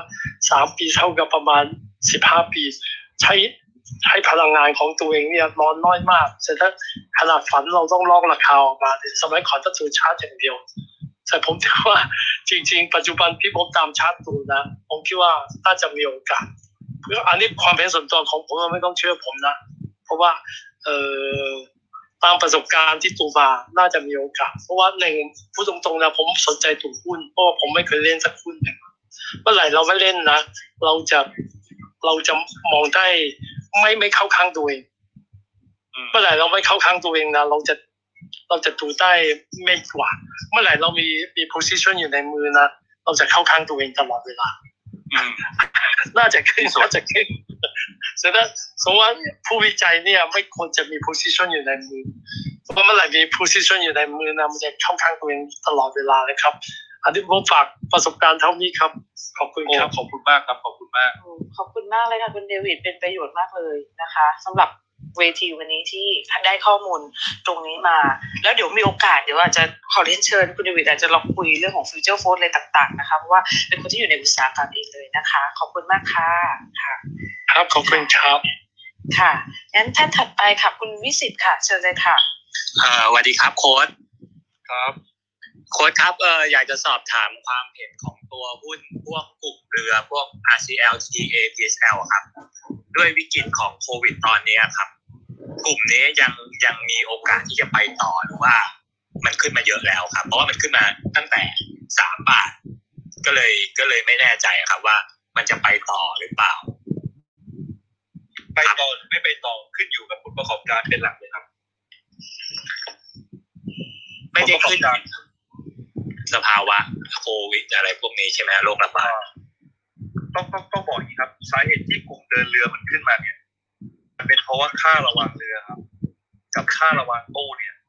มันขึ้นมหาศาลมากเมื่อกี้คุณเดวิดบอกแล้วว่าไอ้ค่าตู้คอนเทนเนอร์เนี่ยมันแพงขึ้นกว่าเดิม5เท่าอันนี้ RCL ได้ประโยชน์เต็มๆนะครับครับส่วนเครื่องเรือเทกองเนี่ยมันก็คือใช้ดัชนีที่เรียกว่า BDI ครับค่า BDI ก็ขึ้นมาโตต่อเนื่องมาตลอดดังนั้นกลุ่มพวกเนี้ยเขาเรียกว่าเป็นสินค้าที่เป็นคอมโมดิตี้ซึ่งส่วนใหญ่แล้วกำไรขาดทุนเนี่ยมันจะโตหรือไม่โตก็ขึ้นอยู่กับค่าระหว่างเรือกับค่าระหว่างตู้ผมก็มองว่าในไตรมาส3เนี่ยก็ยังไปได้ครับคือแต่ในระยะยาวอาจจะอีกสักปีหน้าผมมองว่ากำไรมันจะไม่ได้อีกแล้วซึ่งต้องระวังนิดนึงเพราะหุ้นพวกนี้เป็นหุ้นวัฏจักรอย่าง RCL เนี่ยมันขึ้นมาจาก2บาทนะครับก่อนโควิดตอนนี้มัน60บาทใช่ไหมครับใช่ครับมันจะลงกลับไป5บาทเนี่ยลงได้เลยครับถ้ามันขาดทุนอยู่ตอนนี้ P มันต่ำมากนะครับเพราะว่ากำไรมันอาเซียนเป็นตัวที่แบบกำไรโหดสุดๆผมว่าตัวนี้การเจริญเติบโตเทรนด์เอาโหดสุดแล้ว P ตอนนี้6เท่านะแต่ประเด็นก็คือไอ้พวกหุ้นคอมโมดิตี้ตอน P ต่ำๆแล้วราคาเริ่มไม่ขึ้นนี่ผมว่าเริ่มอันตรายต้องระวังครับขอบคุณมากครับโค้ชครับขอบคุณค่ะคุณวิสิทธิ์ค่ะท่านถัดไปค่ะคุณป๊อปเชิญเลยค่ะสวัสดีค่ะก็คือเป็นเหมือนกับอยู่ในวงการก็คือตัวใหม่อะค่ะก็คือไปเจอหุ้นตัวนึงคือเรารู้สึกว่าเขาผลงานของเขาอะเขาทำงานกับกรมปศุสัตว์กรมทรัพยากรน้ำกรมที่ดินกรมป่าไม้กรมการปกครองอะไรอย่างเงี้ยทำเกี่ยวกับข้อมูลนะคะแต่เรารู้สึกว่าเขามีฐานข้อมูลอะไรอย่างเงี้ยเรารู้สึกว่าหุ้นเนี้ยมันน่าจะดีแล้วก็ราคามันต่ำแต่พอเราไปดูงบการเงินนะคะคืองบการเงินเขาแบบเพิ่งมาดีปีนี้ปีก่อนๆก็คือมันไม่ดีเลยอะค่ะเราก็เลยไม่รู้ว่าเราจะถือต่อดีไหมแล้วก็วันนี้เรารู้สึกว่าเราจะขายเพราะว่าเรากลัวว่าเรามันจะเป็นหุ้นปั่นค่ะแล้วทีนี้วันนี้ก็คือเหมือนเจ้ามือมาเข้าหรือเปล่าก็ไม่รู้ก็คือพรุ่งนี้มันก็พุ่งไปเยอะมากเลยค่ะ 29% อย่างเงี้ยตัวไหนครับเนี่ยอันนี้มันเป็น IRCP ค่ะใช่อ๋อบริษัทขายข้อมูลเนาะเอ๊ะตัวนี้สภาพคล่องนี่มันน้อยมากเลยครับเวลามันไม่เล่นใช่ค่ะแต่หนูไม่รู้ว่าหนูควรจะขายเลยดีไหมก่อนอื่นนะครับผลประกอบการที่ผ่านมาเนี่ยคือไม่ดีเลยมีปี2563เนี่ยที่โอเคนะครับคือบริษัทเนี่ยอันนี้เดี๋ยวขอฉายภาพให้ก่อนนะครับปี2560ขาดทุน3ล้านนะครับปี2561ขาดทุน50ล้านปี2562ขาดทุน101ล้านนะครับปี2563กำไร 7.5 ล้านบาทถ้วนน้อยมากระดับบริษัทในตลาดทรัพย์เนี่ยต่อให้กำไรคือต่อให้พลิกจากขาดทุนเป็นกำไรเนี่ยแต่กำไรมันแบบแทบจะไม่มีนัยยะเลยครับปีพ.ศ. 2564ไตรมาส1ขาดทุน 46,990,000 ส่วนผู้ถือหุ้นปัจจุบันเนี่ยมันลดลงมาเรื่อยๆจาก359ล้าน 2,560 เนื่องจากมันขาดทุนทุกปีปัจจุบันส่วนผู้ถือหุ้นเหลืออยู่แค่140ล้านนะครับเพราะฉะนั้นตัวเนี้ยถามว่าในนิยามที่เวลาผมเทรดอ่ะผมก็จะมองเป็นหุ้นปั่นตัวนึงถามว่าเจ้าลากขึ้นมาเพราะอะไรอันนี้ผมไม่รู้อาจจะลากขึ้นมาโดยไม่มีเหตุผลก็ได้หรืออาจจะมีสตอรี่อะไรก็ได้ไม่รู้ครับเพราะว่าเราไม่ใช่เจ้าของเราไม่ใช่เจ้ามือเราจะไม่รู้ว่าเขาลากขึ้นมาเพราะอะไรแต่ในมุมมองของชาร์ตเนี่ยผมก็มองว่าเอาจริงนะตัวนี้มีกำไรก็ขายไปเลยครับขอบคุณค่ะเพราะว่างบมันก็ไม่ค่อยดีเท่าไหร่ครับค่ะขอบคุณนะคะก็ถ้ามองจากปัจจัยพื้นฐานเนาะโอเคมีท่านไหนที่อยากจะสอบถามเพิ่มเติมคุณซันอีกไหมคะก็สามารถยกมือขึ้นมาพูดคุยได้พอดีว่าเวลาเราก็ใกล้หมดแล้ววันนี้ก็คุณซันก็ได้เข้ามาขับเฮาเข้าใจว่าซันอาจจะไม่ได้เข้ามาขับเฮา หลายนานแล้วเนาะแล้วก็วันนี้ได้ให้เกียรติกับห้องซินทอล์คได้มาพูดคุยก็ค่อนข้างจะ cover พยายามที่จะถาม cover ทั้งหมดนะคะเพราะว่าเข้าใจว่าทุกวันตอนเนี้ยคือที่มาฟังกันเนี่ยเราก็เป็นนักลงทุนแล้วเราก็อยากจะบริหารเรื่องของเงินลงทุนของเราให้มันได้ดีในจังหวะที่ในภาวะที่มันเขาเรียกว่าหัวเลี้ยวหัวต่ออย่างที่ซันว่าเนาะค่ะไม่แน่ใจว่าใน Facebook Live มีใครถามอะไรด้วยไหมคะอาจจะต้องลองเช็คนิดนึงใช่มีคำถามทาง channel นั้นด้วยนะคะก็วันนี้ได้ความรู้เยอะมากเลยนะคะจากคงมีไหมคะมีเนาะโอเคงั้นเดี๋ยวผมขออนุญาตถามคำถามที่เพิ่มเติมเพื่อจะ cover ในเรื่องของเนื้อหาอีกนะคะในส่วนของว่าเดี๋ยวมีคนอีกท่านนึงใช่ไหมค่ะเดี๋ยวลองให้คืออยากจะถามซันในแง่ของการลงทุนอื่นแต่เดี๋ยวอาจจะให้คุณไม่ได้จะคุณวิปปั๊บครับค่ะคุณปั๊บคุณปั๊บเชิญเลยค่ะเชิญถามซันได้เลยค่ะครับโอเคพอดีผมเพิ่งไปเจาะงบกลุ่มที่เขา สินเชื่อทะเบียนรถนะครับก็คือมี MGC สวัสดิ์นะครับแล้วก็สากมันเนี่ยแต่ผมเห็นข้อดีข้อเสียของแต่ละเจ้าเนี่ยมันมีข้อดีข้อเสียต่างกันผมอยากจะทราบว่าการที่มี NPL เยอะกับการลดกำไรแล้วเพื่อเอาพอร์ตโฟลิโอในการปล่อยสินเชื่อเยอะๆกับอีกแบบนึงนะครับกับการปล่อยหุ้นกู้เนี่ยอะไรจะดีกว่ากันอันนี้ผมพูดในภาพรวมธุรกิจเดียวกันนะฮะเดี๋ยวขออีกทีนะครับระหว่างอะไรนะครับเมื่อกี้พอดีการที่ปล่อยสินเชื่อเยอะแต่ปล่อยให้มี NPL เยอะไม่ใช่ครับบริษัทแรกนะครับบริษัทแรกเดี๋ยวนะผมดูก่อนว่าอย่างบริษัทแรกครับ MGC ครับมีหุ้นกู้ออกหุ้นกู้เยอะมากนะครับกับบริษัทที่2ครับบริษัทที่2คือเดี๋ยวนะฮะบริษัทที่2คือสวัสดิ์เนี่ยมี NPL เยอะมากๆอยู่ที่ประมาณNPL 3.75 เหนือกว่าคู่แข่งในตลาดทั้งหมดเลยครับกับบริษัทสุดท้ายครับก็คือบริษัทสักครับที่ลดกำไรตัวเองมาตลอด3ปีต่อเนื่องมาเนี่ยแต่ว่าได้พอสินเชื่อเยอะขึ้นอันเนี้ยสำหรับมุมมองของพี่เนี่ยมองว่ายังไงครับอะไรดีกว่ากันจริงๆมันเป็นบางทีเรื่องมันอาจจะเกี่ยวกันบ้างแต่มันเอามาเปรียบเทียบกันทางตรงไม่ได้ครับคือถ้าอย่างเคส MTC อ่ะที่บอกว่ามันมีหุ้นกู้เยอะมากคือผมมองว่าตราบใดที่ดอกเบี้ยหุ้นกู้อ่ะกับดอกเบี้ยที่เขาเก็บจากลูกค้าเนี่ยคือสเปรดมันสูงมากผมเข้าใจว่าดอกเบี้ยหุ้นกู้ของ MTC ยังไงก็ไม่มีทางเกิน 4% ผมให้มากสุด 5% เลย 4.3 อ่ะ3เนี่ยผมถือว่าต้นทุนทางการเงินเขาค่อนข้างต่ำผมไม่สนใจเลยครับว่า MTC จะมีหุ้นกู้กี่ชุดหรือเท่าไหร่ตราบใดที่ต้นทุนการเงินต่ำและมีสเปรดส่วนต่างของดอกเบี้ยมหาศาลขนาดเนี้ยผมมองว่ามันเป็นเรื่องของการเลเวอเรจโดยปกติที่เขาพึงจะกระทำนะครับครับผมเลยมองว่าไม่เป็นไรครับจะมีหุ้นกู้เยอะขนาดไหนก็ไม่เป็นไรถ้าเขายังสามารถจ่ายเงินชำระคืนหุ้นกู้ที่เขาออกได้ครบก็ไม่มีปัญหาครับครับคือที่เขาทำอย่างนี้เพราะว่าเขาไม่ได้มีแบงค์แบ็กอัพใช่ไหมฮะเขาเลยต้องออกหุ้นกู้มาทบกันเรื่อยๆเขามีแบงค์แบ็กอัพครับแต่เขาสามารถออกหุ้นกู้ได้ด้วยตัวเองมันทำให้ต้นทุนทางการเงินของเขาอาจจะถูกกว่าอันนี้ผมอ่านแล้วก็คือมันดอกเบี้ยของหุ้นกู้นะครับ 2.3 ถึง 4.3 แต่ว่าดอกเบี้ยจากสถาบันการเงินเนี่ย1.55 ถึง 2.40 ซึ่งผมมองว่ามันก็ใกล้เคียงกันแต่ผมไม่เข้าใจทำไมเขาไม่กู้แสดงว่ารูมในการปล่อยของธนาคารอาจจะเต็มแล้วครับเพราะว่าธนาคารเขาจะมีรูมในการปล่อย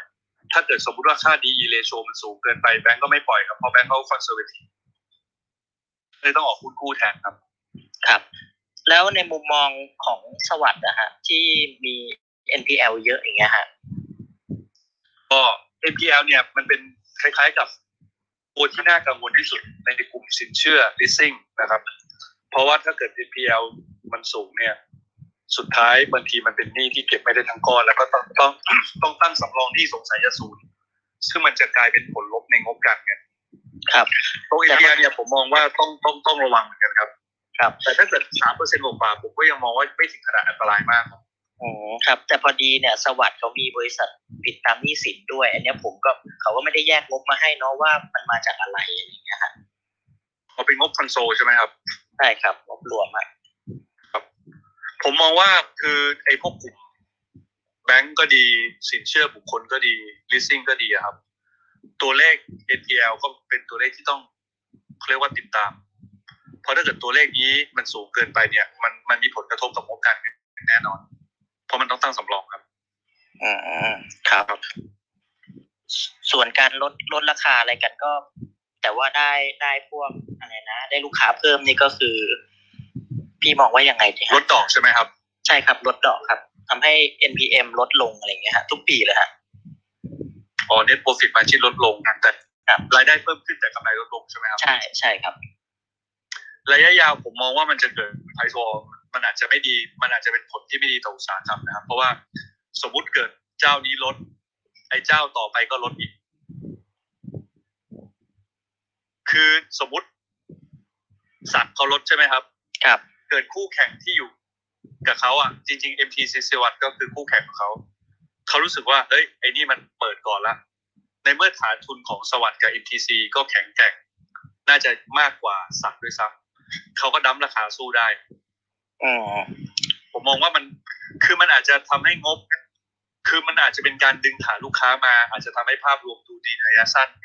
แต่มันจะกลายเป็น price war ในระยะยาวซึ่งผมว่าผู้บริโภคได้ประโยชน์นะคือในมุมของบริษัทพวกนี้เขาต้องแข่งกันเองเขาก็จะเสียประโยชน์ใช่ไหมครับแต่ในความเป็นจริงอ่ะผมมองว่าทุกวันนี้ดอกเบี้ยตรงนี้มันโหดมากจริงๆอ่ะลดให้ชาวบ้านเถอะสงสารเขาควรจะลดครับผมว่าผมเผลอๆต่อไปลดมาต่อไปเหลือร้อยละ 15% ต่อปีเท่ากับกฎหมายกำหนดพอดีครับและอย่างนี้กรณีออกหุ้นกู้บ่อยๆของ MGC เนี่ยฮะมันมีผลต่อการแบบราคาหุ้นอะไรมากน้อยเพียงใดนะครับผมมองว่าตราบใดที่มีความสามารถในการเก็บเงินคือหมายถึงว่ากู้เงินมาเอาไปปล่อยและเก็บเงินได้ผมมองว่าไม่มีผลเลยครับผมมองว่ายิ่งเขาขยายพอร์ตสินเชื่อโดยการใช้ต้นทุนทางการเงินที่ถูกเนี่ยเขายิ่งขยายสินเชื่อได้มากขึ้นเรื่อยๆแต่ต้องไปดูตัวเลข NPL มากกว่าว่าเขาอะมีปัญหาในการเก็บหนี้หรือเปล่ายิ่งขยายสินเชื่อไปถ้าเกิด NPL เขาคุมได้ผมมองว่าตรงนี้ไม่มีประเด็นครับตอนนี้น้อยกว่าหนึ่งฮะโอ้น้อยครับน้อยโอเคขอบคุณมากครับครับครับโอเค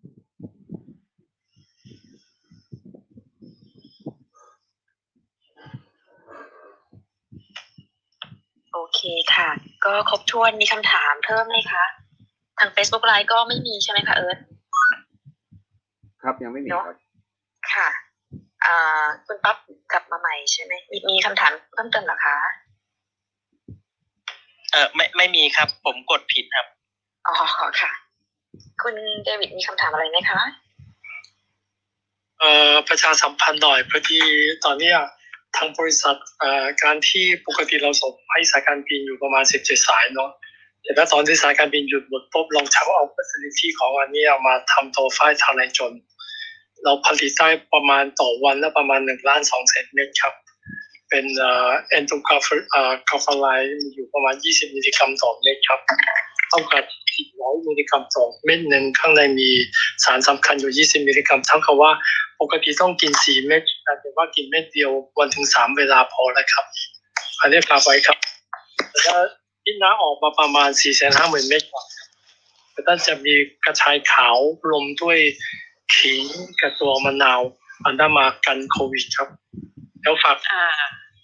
ด้เลยค่ะได้ค่ะเดี๋ยวอาจจะต้องจัดเซสชั่นหน้าดีกว่าเรื่องของฟู้ดเรื่องอะไรต่างๆโอเคค่ะเชิญค่ะท่านถัดไปค่ะครับ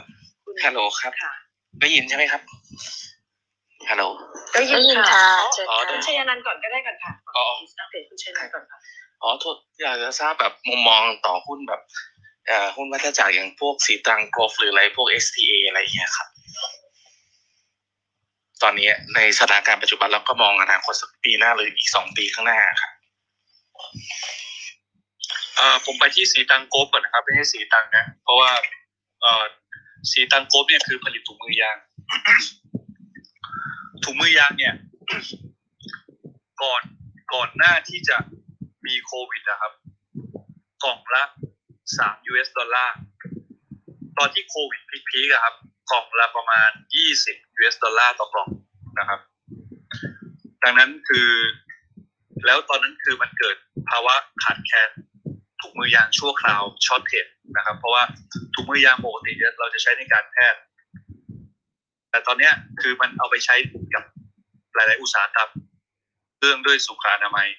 มันเลยทำให้กำไรของไอตัวสีตังโคบเนี่ยมันกระโดดไกลมากนะครับจนตอนนี้ PE เหลือ3เท่านะครับจากประกอบการไตรมาส2ล่าสุดแต่ถ้าสังเกตดูดีๆเนี่ยสีตังโคบกำไรเมื่อเทียบกับไตรมาส1อ่ะลดลงนะครับเพราะว่าไปแล้วถุงมือยางเนี่ยมันก็ไม่เชิงเป็นคอมโมดิตี้ซะทีเดียวนะครับเพราะมันไม่ใช่โภคภัณฑ์ที่เป็นวัตถุดิบแต่มันเป็นสินค้าสำเร็จรูปเพียงแต่ว่ามันเกิดภาวะ shortage of supply ชั่วคราวกำไร Q1 พีคไปที่ประมาณ 10,000 ล้านนะครับส่วนกำไร Q2 เนี่ยมันเหลือแค่ 7,200 ล้านเท่ากับมันดรอปลงไปประมาณ 28% ราคาถุงมือยางเนี่ยพอดีผมเคยคุยกับผู้ประกอบการท่านหนึ่งแต่คุยเมื่อประมาณ 3-4 เดือนที่แล้วจังหวะนั้นเขาบอกว่าเหลือประมาณ8หรือ7จาก20นะครับเพราะว่าพอถุงมือยางมันใช้เยอะครับทุกที่ก็ขยายกำลังการผลิตมันเลยทำให้พอภาวะ shortage of supply มันหายไปอะราคามันก็กลับมาที่ equilibrium price เขาก็มองกันว่าต่อไปเนี่ยสีตัง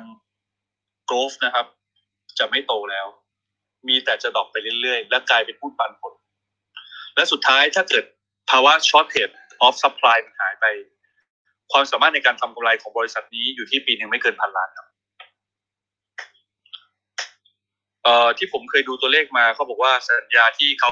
ขายเนี่ยมันล็อกไปจนถึงประมาณปีนี้ทั้งปีก็คือ Q3 กับ Q4 เราคิดว่า Q3 กับ Q4 เนี่ยงบก็ยังน่าจะยังพอประคองตัวได้เพราะเป็นสัญญาที่สั่งซื้อล่วงหน้าแต่ปีหน้าเนี่ยผมว่าสัญญาเขาไม่ได้ล็อกกับผู้ซื้อแล้วมันเลยทำให้หุ้นตัวเนี้ยขึ้นค่อนข้างยากแต่อย่าง STA เนี่ยมันจะต่างออกไปนิดนึงเพราะว่ามันไม่ใช่ถุงมือยางมันจะมีพวกน้ำยางมันจะมีพวกยางแผ่นด้วย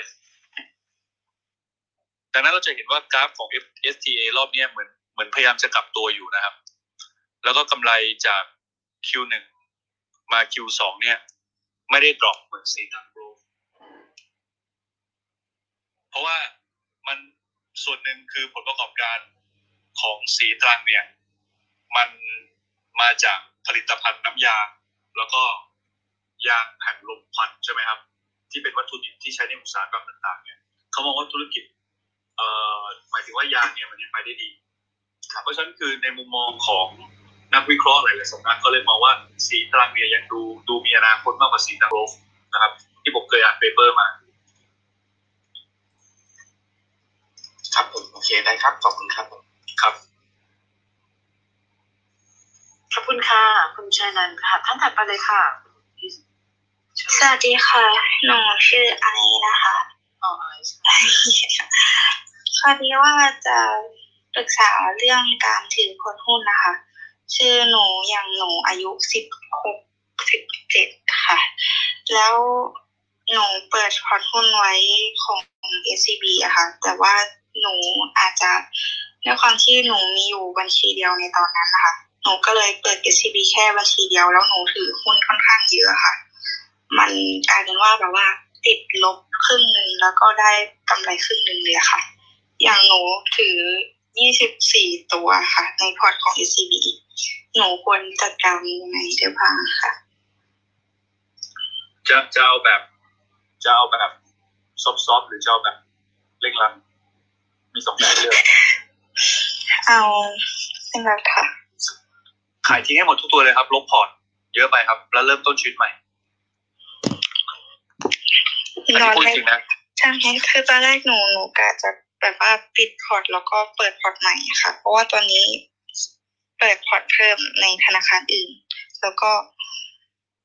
จะตั้งใจว่าจะขายทั้งหมดทิ้งคืออันนี้เป็นปัญหาของรายย่อยหลายคนนะครับคือบางทีสมมุติบางทีพอร์ตพี่เคยเห็นนะพอร์ตแบบ 200,000 แต่ซื้อหุ้นประมาณ100ตัวมีนะซื้อแบบตัวละ100หุ้นแบบซื้อแบบผู้จัดการลงทุนคืออย่าไปเล่นอย่างนั้นเลยครับเล่นไปให้ตายก็ไม่ทำให้รวยอันนี้พูดตามตรงเนาะมันคือการซื้อแบบเรายังไม่รู้เลยเราซื้อเพราะอะไรซื้อเพราะมันวิ่งหรือเพราะอะไรคือเรายังไม่หาเหตุผลไม่เจอแต่การที่แบบการที่เรามีหุ้นเยอะเกินไปในพอร์ตเนี่ยอย่างแรกคือเวลากำไรมันก็จะได้กำไรไม่เยอะเพราะว่ามันเป็นการกระจายอย่างที่สองเนี่ยสมมุติเกิดตลาดพังขึ้นมาขายไม่ทันด้วยนะครับ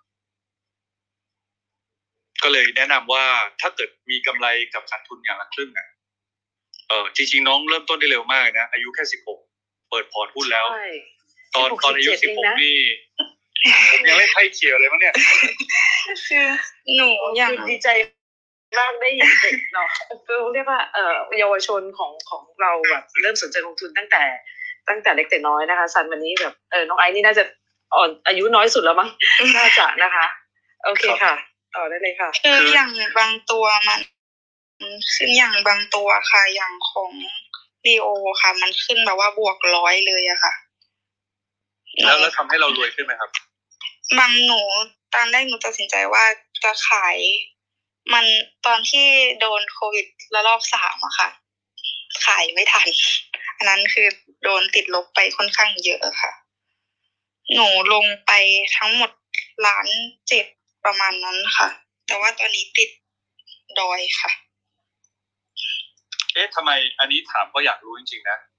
อายุ16มีเงินเก็บ1.7 ล้านเลยเหรอครับหนูว่ารวยนะเนี่ย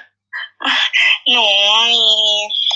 เรื่องพ่อกับแม่อะไรอย่างนี้ด้วยค่ะอ๋อหมายถึงว่าคุณพ่อคุณแม่เอา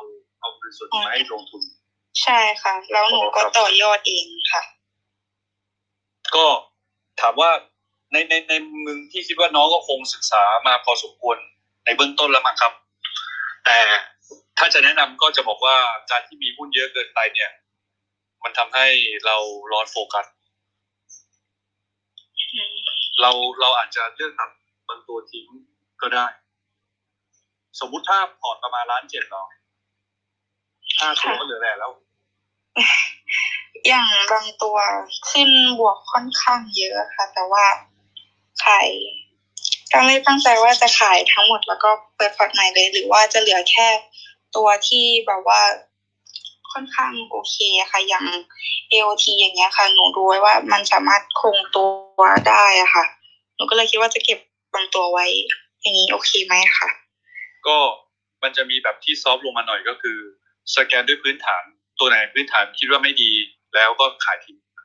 เก็บแต่หุ้นพื้นฐานดีเอาไว้กับสแกนทางเทคนิคตัวไหนที่ยังคิดว่าเป็นขาขึ้นก็ถือตัวไหนที่เป็นขาลงก็ขายโอเคค่ะครับขอบคุณค่ะขอบคุณค่ะขอบคุณน้องไอมากนะคะค่ะท่านถัดไปเลยค่ะคุณหนุ่มเลยค่ะครับสวัสดีครับได้ยินนะได้ยินครับครับสวัสดีทุกคนครับสอบถามนิดนึงฮะผมสงสัยเรื่องตัวหุ้นเนี่ยครับสมมุติว่าผมมีหุ้นอยู่เนี่ยหรือเพื่อนผมหรือคนรู้จักมีหุ้นเนี่ยมันสามารถถ่ายโอนหุ้นด้วยกันได้ไหมทำได้ครับก็เสียชูวงนะสมัยก่อนเคยยินข่าวไหมเสียชูวงเนี่ยไปปลอมไอ้บัญญินเนี่ยไปปลอมลายเซ็นเสียชูวงแล้วก็ไปโอนให้พิตตี้ครับแล้วก็ฆ่าดินคือต้องบอกอย่างนี้ครับการโอนหุ้นเนี่ยสามารถทำได้โดยการเซ็นสลักหลังสมัยก่อนนะก็คือไปเอาหุ้นเนี่ยไปเบิกออกมาเป็นใบหุ้นที่ศูนย์รับฝากหลักทรัพย์แล้วเซ็นสลักหลังโอนทำตราสารการโอนหุ้นแล้วก็เซ็นสลักหลังแต่ตั้งแต่มีเคสเรื่องของบัญญินกับเสียชูวงเนี่ยมันเลยทำให้บรรทัดฐานของการโอนหุ้นเปลี่ยนไปเพราะมันมีการปลอมลายเซ็นนะครับมันเคยมีเคสหนึ่งนะครับผมไม่บอกว่าเป็นโบกอะไรจะเป็นเรื่องจริงที่เกิดขึ้นนะครับก็คือมีผู้สูงอายุท่านหนึ่งมีปตท.1 ล้านหุ้นตอนที่ปตท.ยังไม่แตกพานะ ปรากฏว่า marketing เนี่ยมันเห็นว่าไอ้ผู้สูงอายุท่านเนี่ยไม่ได้เคลื่อนไหวพอร์ตเลยมันเลยปลอมลายเซ็นมันไปทำเรื่องไปเบิกใบหุ้นมาปลอมลายเซ็นแล้วโอนให้พอร์ตมันตอนนั้นได้เงินไป300กว่าล้านแล้วมันก็หนีไปเมืองนอกเรื่องนี้ดังมากครับในวงการหลังๆเนี่ยพอมันมีเรื่องทุจริตแบบนี้เกิดขึ้นเนี่ยรวมทั้งเรื่องเสียชูวงที่แบบเป็นประเด็นระดับประเทศเนี่ยมันเลยทำให้การโอนหุ้นเนี่ยผมเข้าใจว่าจะต้องไปแสดงตนที่ศูนย์รับฝากหลักทรัพย์นะครับถ้าไม่ไปแสดงตนก็คือโอนไม่ได้แล้วก็ถ้าไม่ใช่คนที่เป็นนามสกุลเดียวกันผมว่าน่าจะมีการสอบถามให้ระบุเหตุผลเพราะว่าโดยธรรมชาติของมนุษย์ที่มีใครเขาโอนของแบบนี้ให้กันฟรีถ้าไม่ใช่ครอบครัวเดียวกันอ๋อพอดีของคนรู้จักกันนะครับเขาเห็นผมเล่นหุ้นเขาก็เล่นตามทีนี้เขาติดลบเยอะแต่ผมไม่รู้จะไปช่วยเขายังไงครับก็เลยแบบผมมีความรู้สึกว่าผมสงสารและอยากจะซื้อหุ้นเขาทั้งหมดแต่จะโอนเข้ามาเป็นของเราเองผมจะแก้ไขพอร์ตเองครับก็เลยจะถามว่าเราจะทำยังไงได้บ้างไม่ยากเลยครับก็ตอนที่ IPO ก็ให้เขาตั้งขายแล้วเราก็สวนซื้อไปเองอุ้ยอย่างนั้นเลยนะก็ cross กันมองกระดานเลยก็ได้ครับถ้า cross กันไม่บ่อยผมว่ากตไม่ว่านะแต่ถ้าเกิด cross กันบ่อยๆเขาก็จะมองว่าเราเอาบัญชีมาชนกันบ่อยๆคุณจะทำอะไรกับหุ้นตัวนี้หรือเปล่าการ cross กันครั้งเดียวผมมองว่าไม่เป็นไรอ๋อแล้วถ้าเกิดสมมุติว่าเกิดสงสารเขาก็จ่ายเงินสดให้เขาในส่วนต่างที่ตกลงกันสมมุติว่ามูลค่าในพอร์ตเหลือ1ล้านใช่ไหมครับแต่เพื่อนต้องการได้เงิน2ล้านก็เอาเงินสดให้เพื่อนอีกล้านนึงครับแต่ cross กันบนกระดานเลยหรือถ้าไม่อยากคอสเนี่ยก็ง่ายครับก็ให้เพื่อนขายแล้วเราก็ซื้อครับคือไม่จำเป็นจะต้องเป็นหุ้นกองเดียวกันที่คอสกันส่วนต่างเท่าไหร่อยากจะช่วยเพื่อนก็เอาเงินให้เพื่อนไปเลยครับง่ายกว่า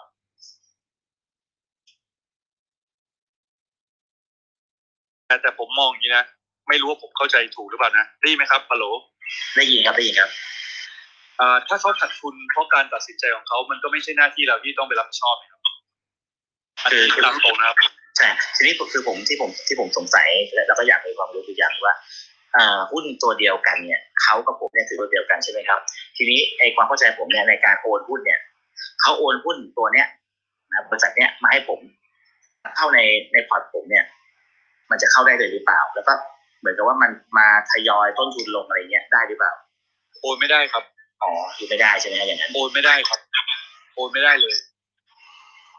คือที่เขาโอนกันส่วนใหญ่ต้องไปทำเรื่องเบิกเป็นใบหุ้นแล้วเซ็นสลักหลังแต่ถ้าตอนนี้ไม่แสดงตัวก็โอนไม่ได้แล้วครับเพราะว่ามันยินไปทำระบบพังหมดเลยโอเคเข้าใจแล้วครับผมครับขอบคุณมากครับครับขอบคุณค่ะคุณหนุ่ยค่ะคุณท่านถัดไปกับคุณริวค่ะเชิญเลยค่ะสวัสดีค่ะคืออยากทราบมุมมองพี่ซันต่อหุ้น IIG อะค่ะIIG เหรอครับค่ะเคยเห็นว่ามันตอน IPO เข้ามาเก็งกำไรช่วงนึงแล้วก็วอลุ่มตอนนี้หายไปแล้วใช่ๆค่ะเห็นวอลุ่มมันหายไปประมาณสักพักนึงแล้วอะค่ะมุมมองทางเทคนิคหรือมุมมองทางพื้นฐานครับทางเทคนิคค่ะ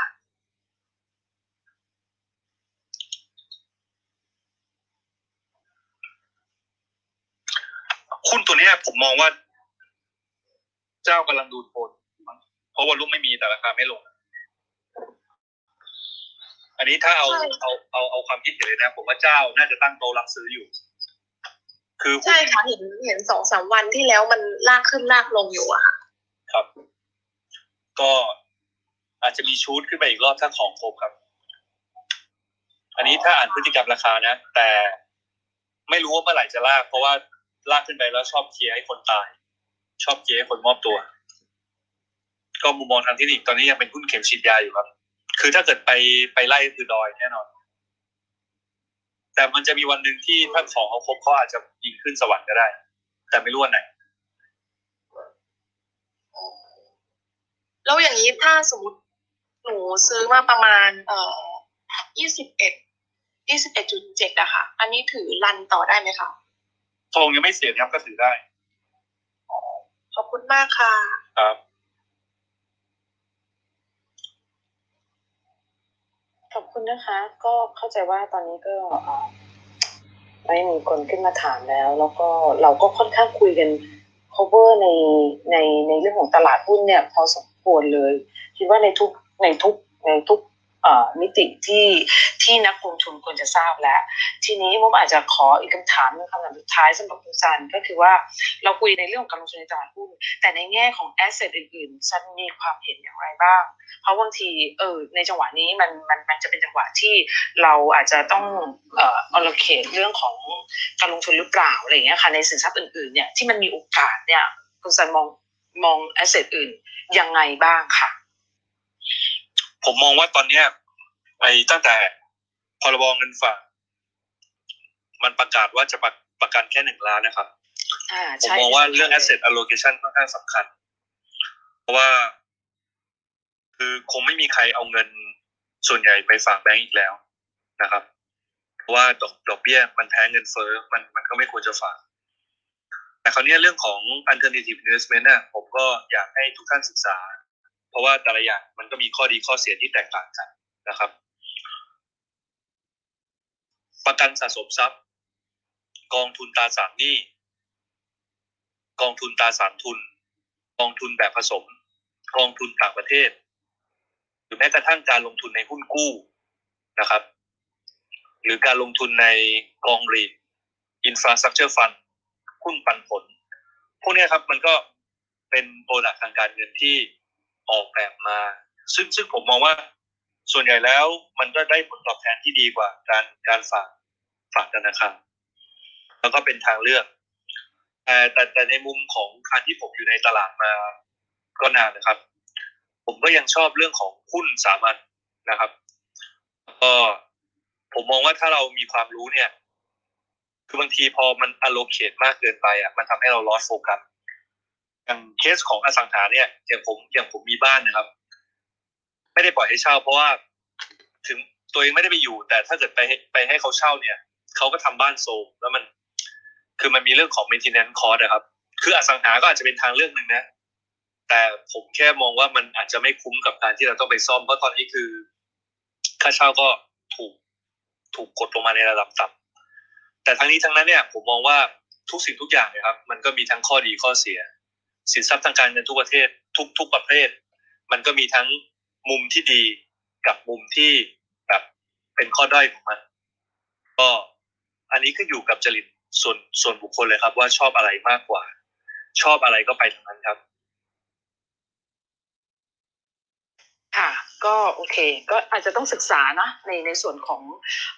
สินทรัพย์ทางเลือกในส่วนของการลงทุนอื่นเพราะว่าอย่างที่ซันบอกว่าโอเคในแง่ของบางคนก็ all in dot coin แล้วเก็บไว้แล้วครับใช่จริตของแต่ละคนไม่บางทีบางคนอาจจะชอบเรื่องคริปโตใช่ไหมคะพี่วราบางคนก็ถนัดในหุ้นไทยหรือบางคนอาจจะไปหุ้นต่างประเทศอย่างเงี้ยใช่ก็ถือว่าวันนี้ก็ได้ความรู้มากมายนะคะสำหรับก็ดีใจนะคะที่ได้เห็นแสงสว่างของคนไทยจากคุณซันหลายเรื่องเลยก็มีอะไรที่ทำให้เราแบบว่ามองหาเนอะเพราะว่าที่ผ่านมาเราก็ไม่แน่ใจว่าคนไทยจะไปยังไงเหมือนกันเพราะว่าสถานการณ์ในไทยมันก็ทั้งโควิดทั้งการเมืองทั้งม็อบทั้งเยอะไปหมดนะคะวันนี้ก็ได้เห็นแสงสว่างจริงๆค่ะค่ะแต่ยังมีสองทางนะครับพี่ออร่าที่ผมบอกว่ามันมีสองครับ2ซีนาริโอที่ 1,560 กับ 1,500 ใช่ไหมคะคุณซันใช่ครับคือว่า 1,560 จะกลับตัวขาขึ้นหรือเปล่าหรือดูที่ 1,500 จะหลุดแล้วเป็นขาลงหรือเปล่าตอนนี้ก็คือตลาดก็อยู่ในเขาเรียกว่าทางสองแพร่งไหมมีทางสามแพร่งก็อันนี้ก็เป็นทางสองแพร่งก็ลองดูนะคะจากปัจจัยต่างๆต้องพิจารณาให้ดีเราเป็นนักลงทุนเราต้องเรียกว่าศึกษาข้อมูลนะคะแล้วก็ติดตามกันอย่างใกล้ชิดอย่างที่คุณซันเองก็สามารถที่จะพูดคุยกับเราได้เพราะว่าก็เป็นคนติดตามตลาดนะคะโอเควันนี้ก็ถึงเวลาก็ค่อนข้างที่จะเลยเวลามาแล้วด้วยจริงๆปกติห้องเราก็ประมาณ 5 ทุ่มค่ะอยากให้ฝากทิ้งท้ายสำหรับนักลงทุนค่ะในจังหวะนี้ซันรวบประเด็นแล้วก็ทิ้งท้ายสำหรับนักลงทุนอีกครั้งนึงค่ะเชิญเลยค่ะผมว่าตลาดนะครับปัจจุบันเนี้ยต้องยอมรับว่าคนเข้ามาตลาดหุ้นเยอะมากนะครับ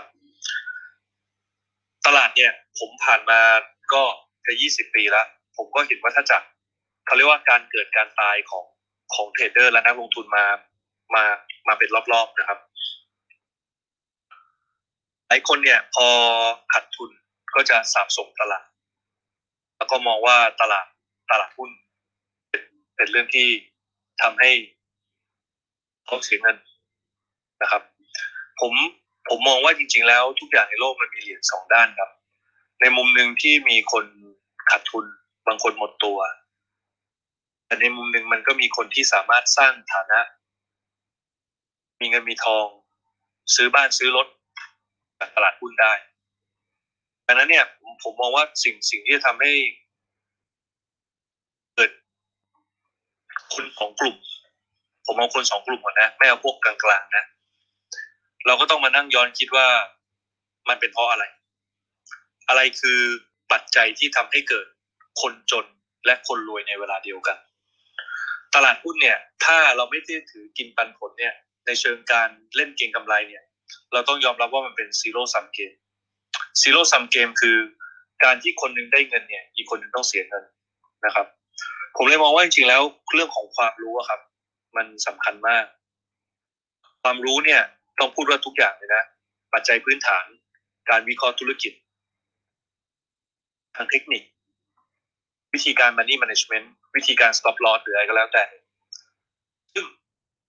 ผมเชื่อว่าทุกวันนี้รายย่อยพัฒนาเก่งขึ้นเยอะมากเพราะว่าตอนนี้คือทุกคนเข้าถึงสื่อใช่ไหมครับแต่ทำไมในเมื่อทุกคนก็เรียนตำราเดียวกันแต่ทำไมมันยังมีทั้งคนกำไรและคนขาดทุนผมว่าหลักการเนี้ยจริงๆเราอาจจะต้องกลับมาถามตัวเองว่าเอ๊ะถ้าที่เรากำไรเนี่ยเรากำไรเพราะอะไรโลจิกตรงนี้ใช้ได้ไหมหรือที่เราขาดทุนอ่ะเราต้องมานั่งทบทวนว่าเราขาดทุนเพราะอะไรแล้วก็ค่อยหาจุดที่เป็นจุดอ่อนพัฒนาจุดแข็งให้เพิ่มขึ้นและทำให้มันดีขึ้นครับผมเชื่อว่าไม่มีใครที่จะเพอร์เฟกต์ 100% ในทุกเรื่องในโลกดังนั้นคือมันก็เป็นหน้าที่ที่เราถ้าเราคิดจะเข้ามาอยู่ตรงนี้แบบจริงจังก็เป็นหน้าที่ที่เราจะต้องพัฒนาตัวเองขึ้นไปเสมอครับก็ฝากไว้ประมาณนี้ค่ะขอบคุณซันมากนะคะสำหรับวันนี้ก็เป็นเขาเรียกว่าในแง่ของความรู้ที่ซันคุยมาตั้งแต่เริ่มต้นห้องน้องคิดว่าถ้าใครที่ฟังมาตลอดนะคะวันนี้เอาไปเป็นข้อมูลในการที่จะบริหารเรื่องการลงทุนของตัวเองได้เลยนะคะพี่ออร่าว่าไหมเพราะว่าใช่เป็นความรู้ที่มีหุ้นทุกรูปแบบด้วยมีหลากหลายอินดัสทรีด้วยตัวจริงเลยนะคะขอบคุณมากเลยที่ให้เกียรติกับห้องฟินทอล์กในวันนี้ค่ะพี่ออร่าจะฝากห้องนี้เจอขอบคุณค่ะอาจจะต้องฝากห้องเชิญคุณคะใช่เดี๋ยวไว้โอกาสหน้าเดี๋ยวจะต้องมีเชิญซันเข้าอีกเพราะว่าหายไปนานเหมือนกันนะคะจากในคลับเฮาส์ที่ได้ยินมาก็ยังไงก็อาจจะต้องกลับมาได้ครับกันอีกสักหลายรอบเล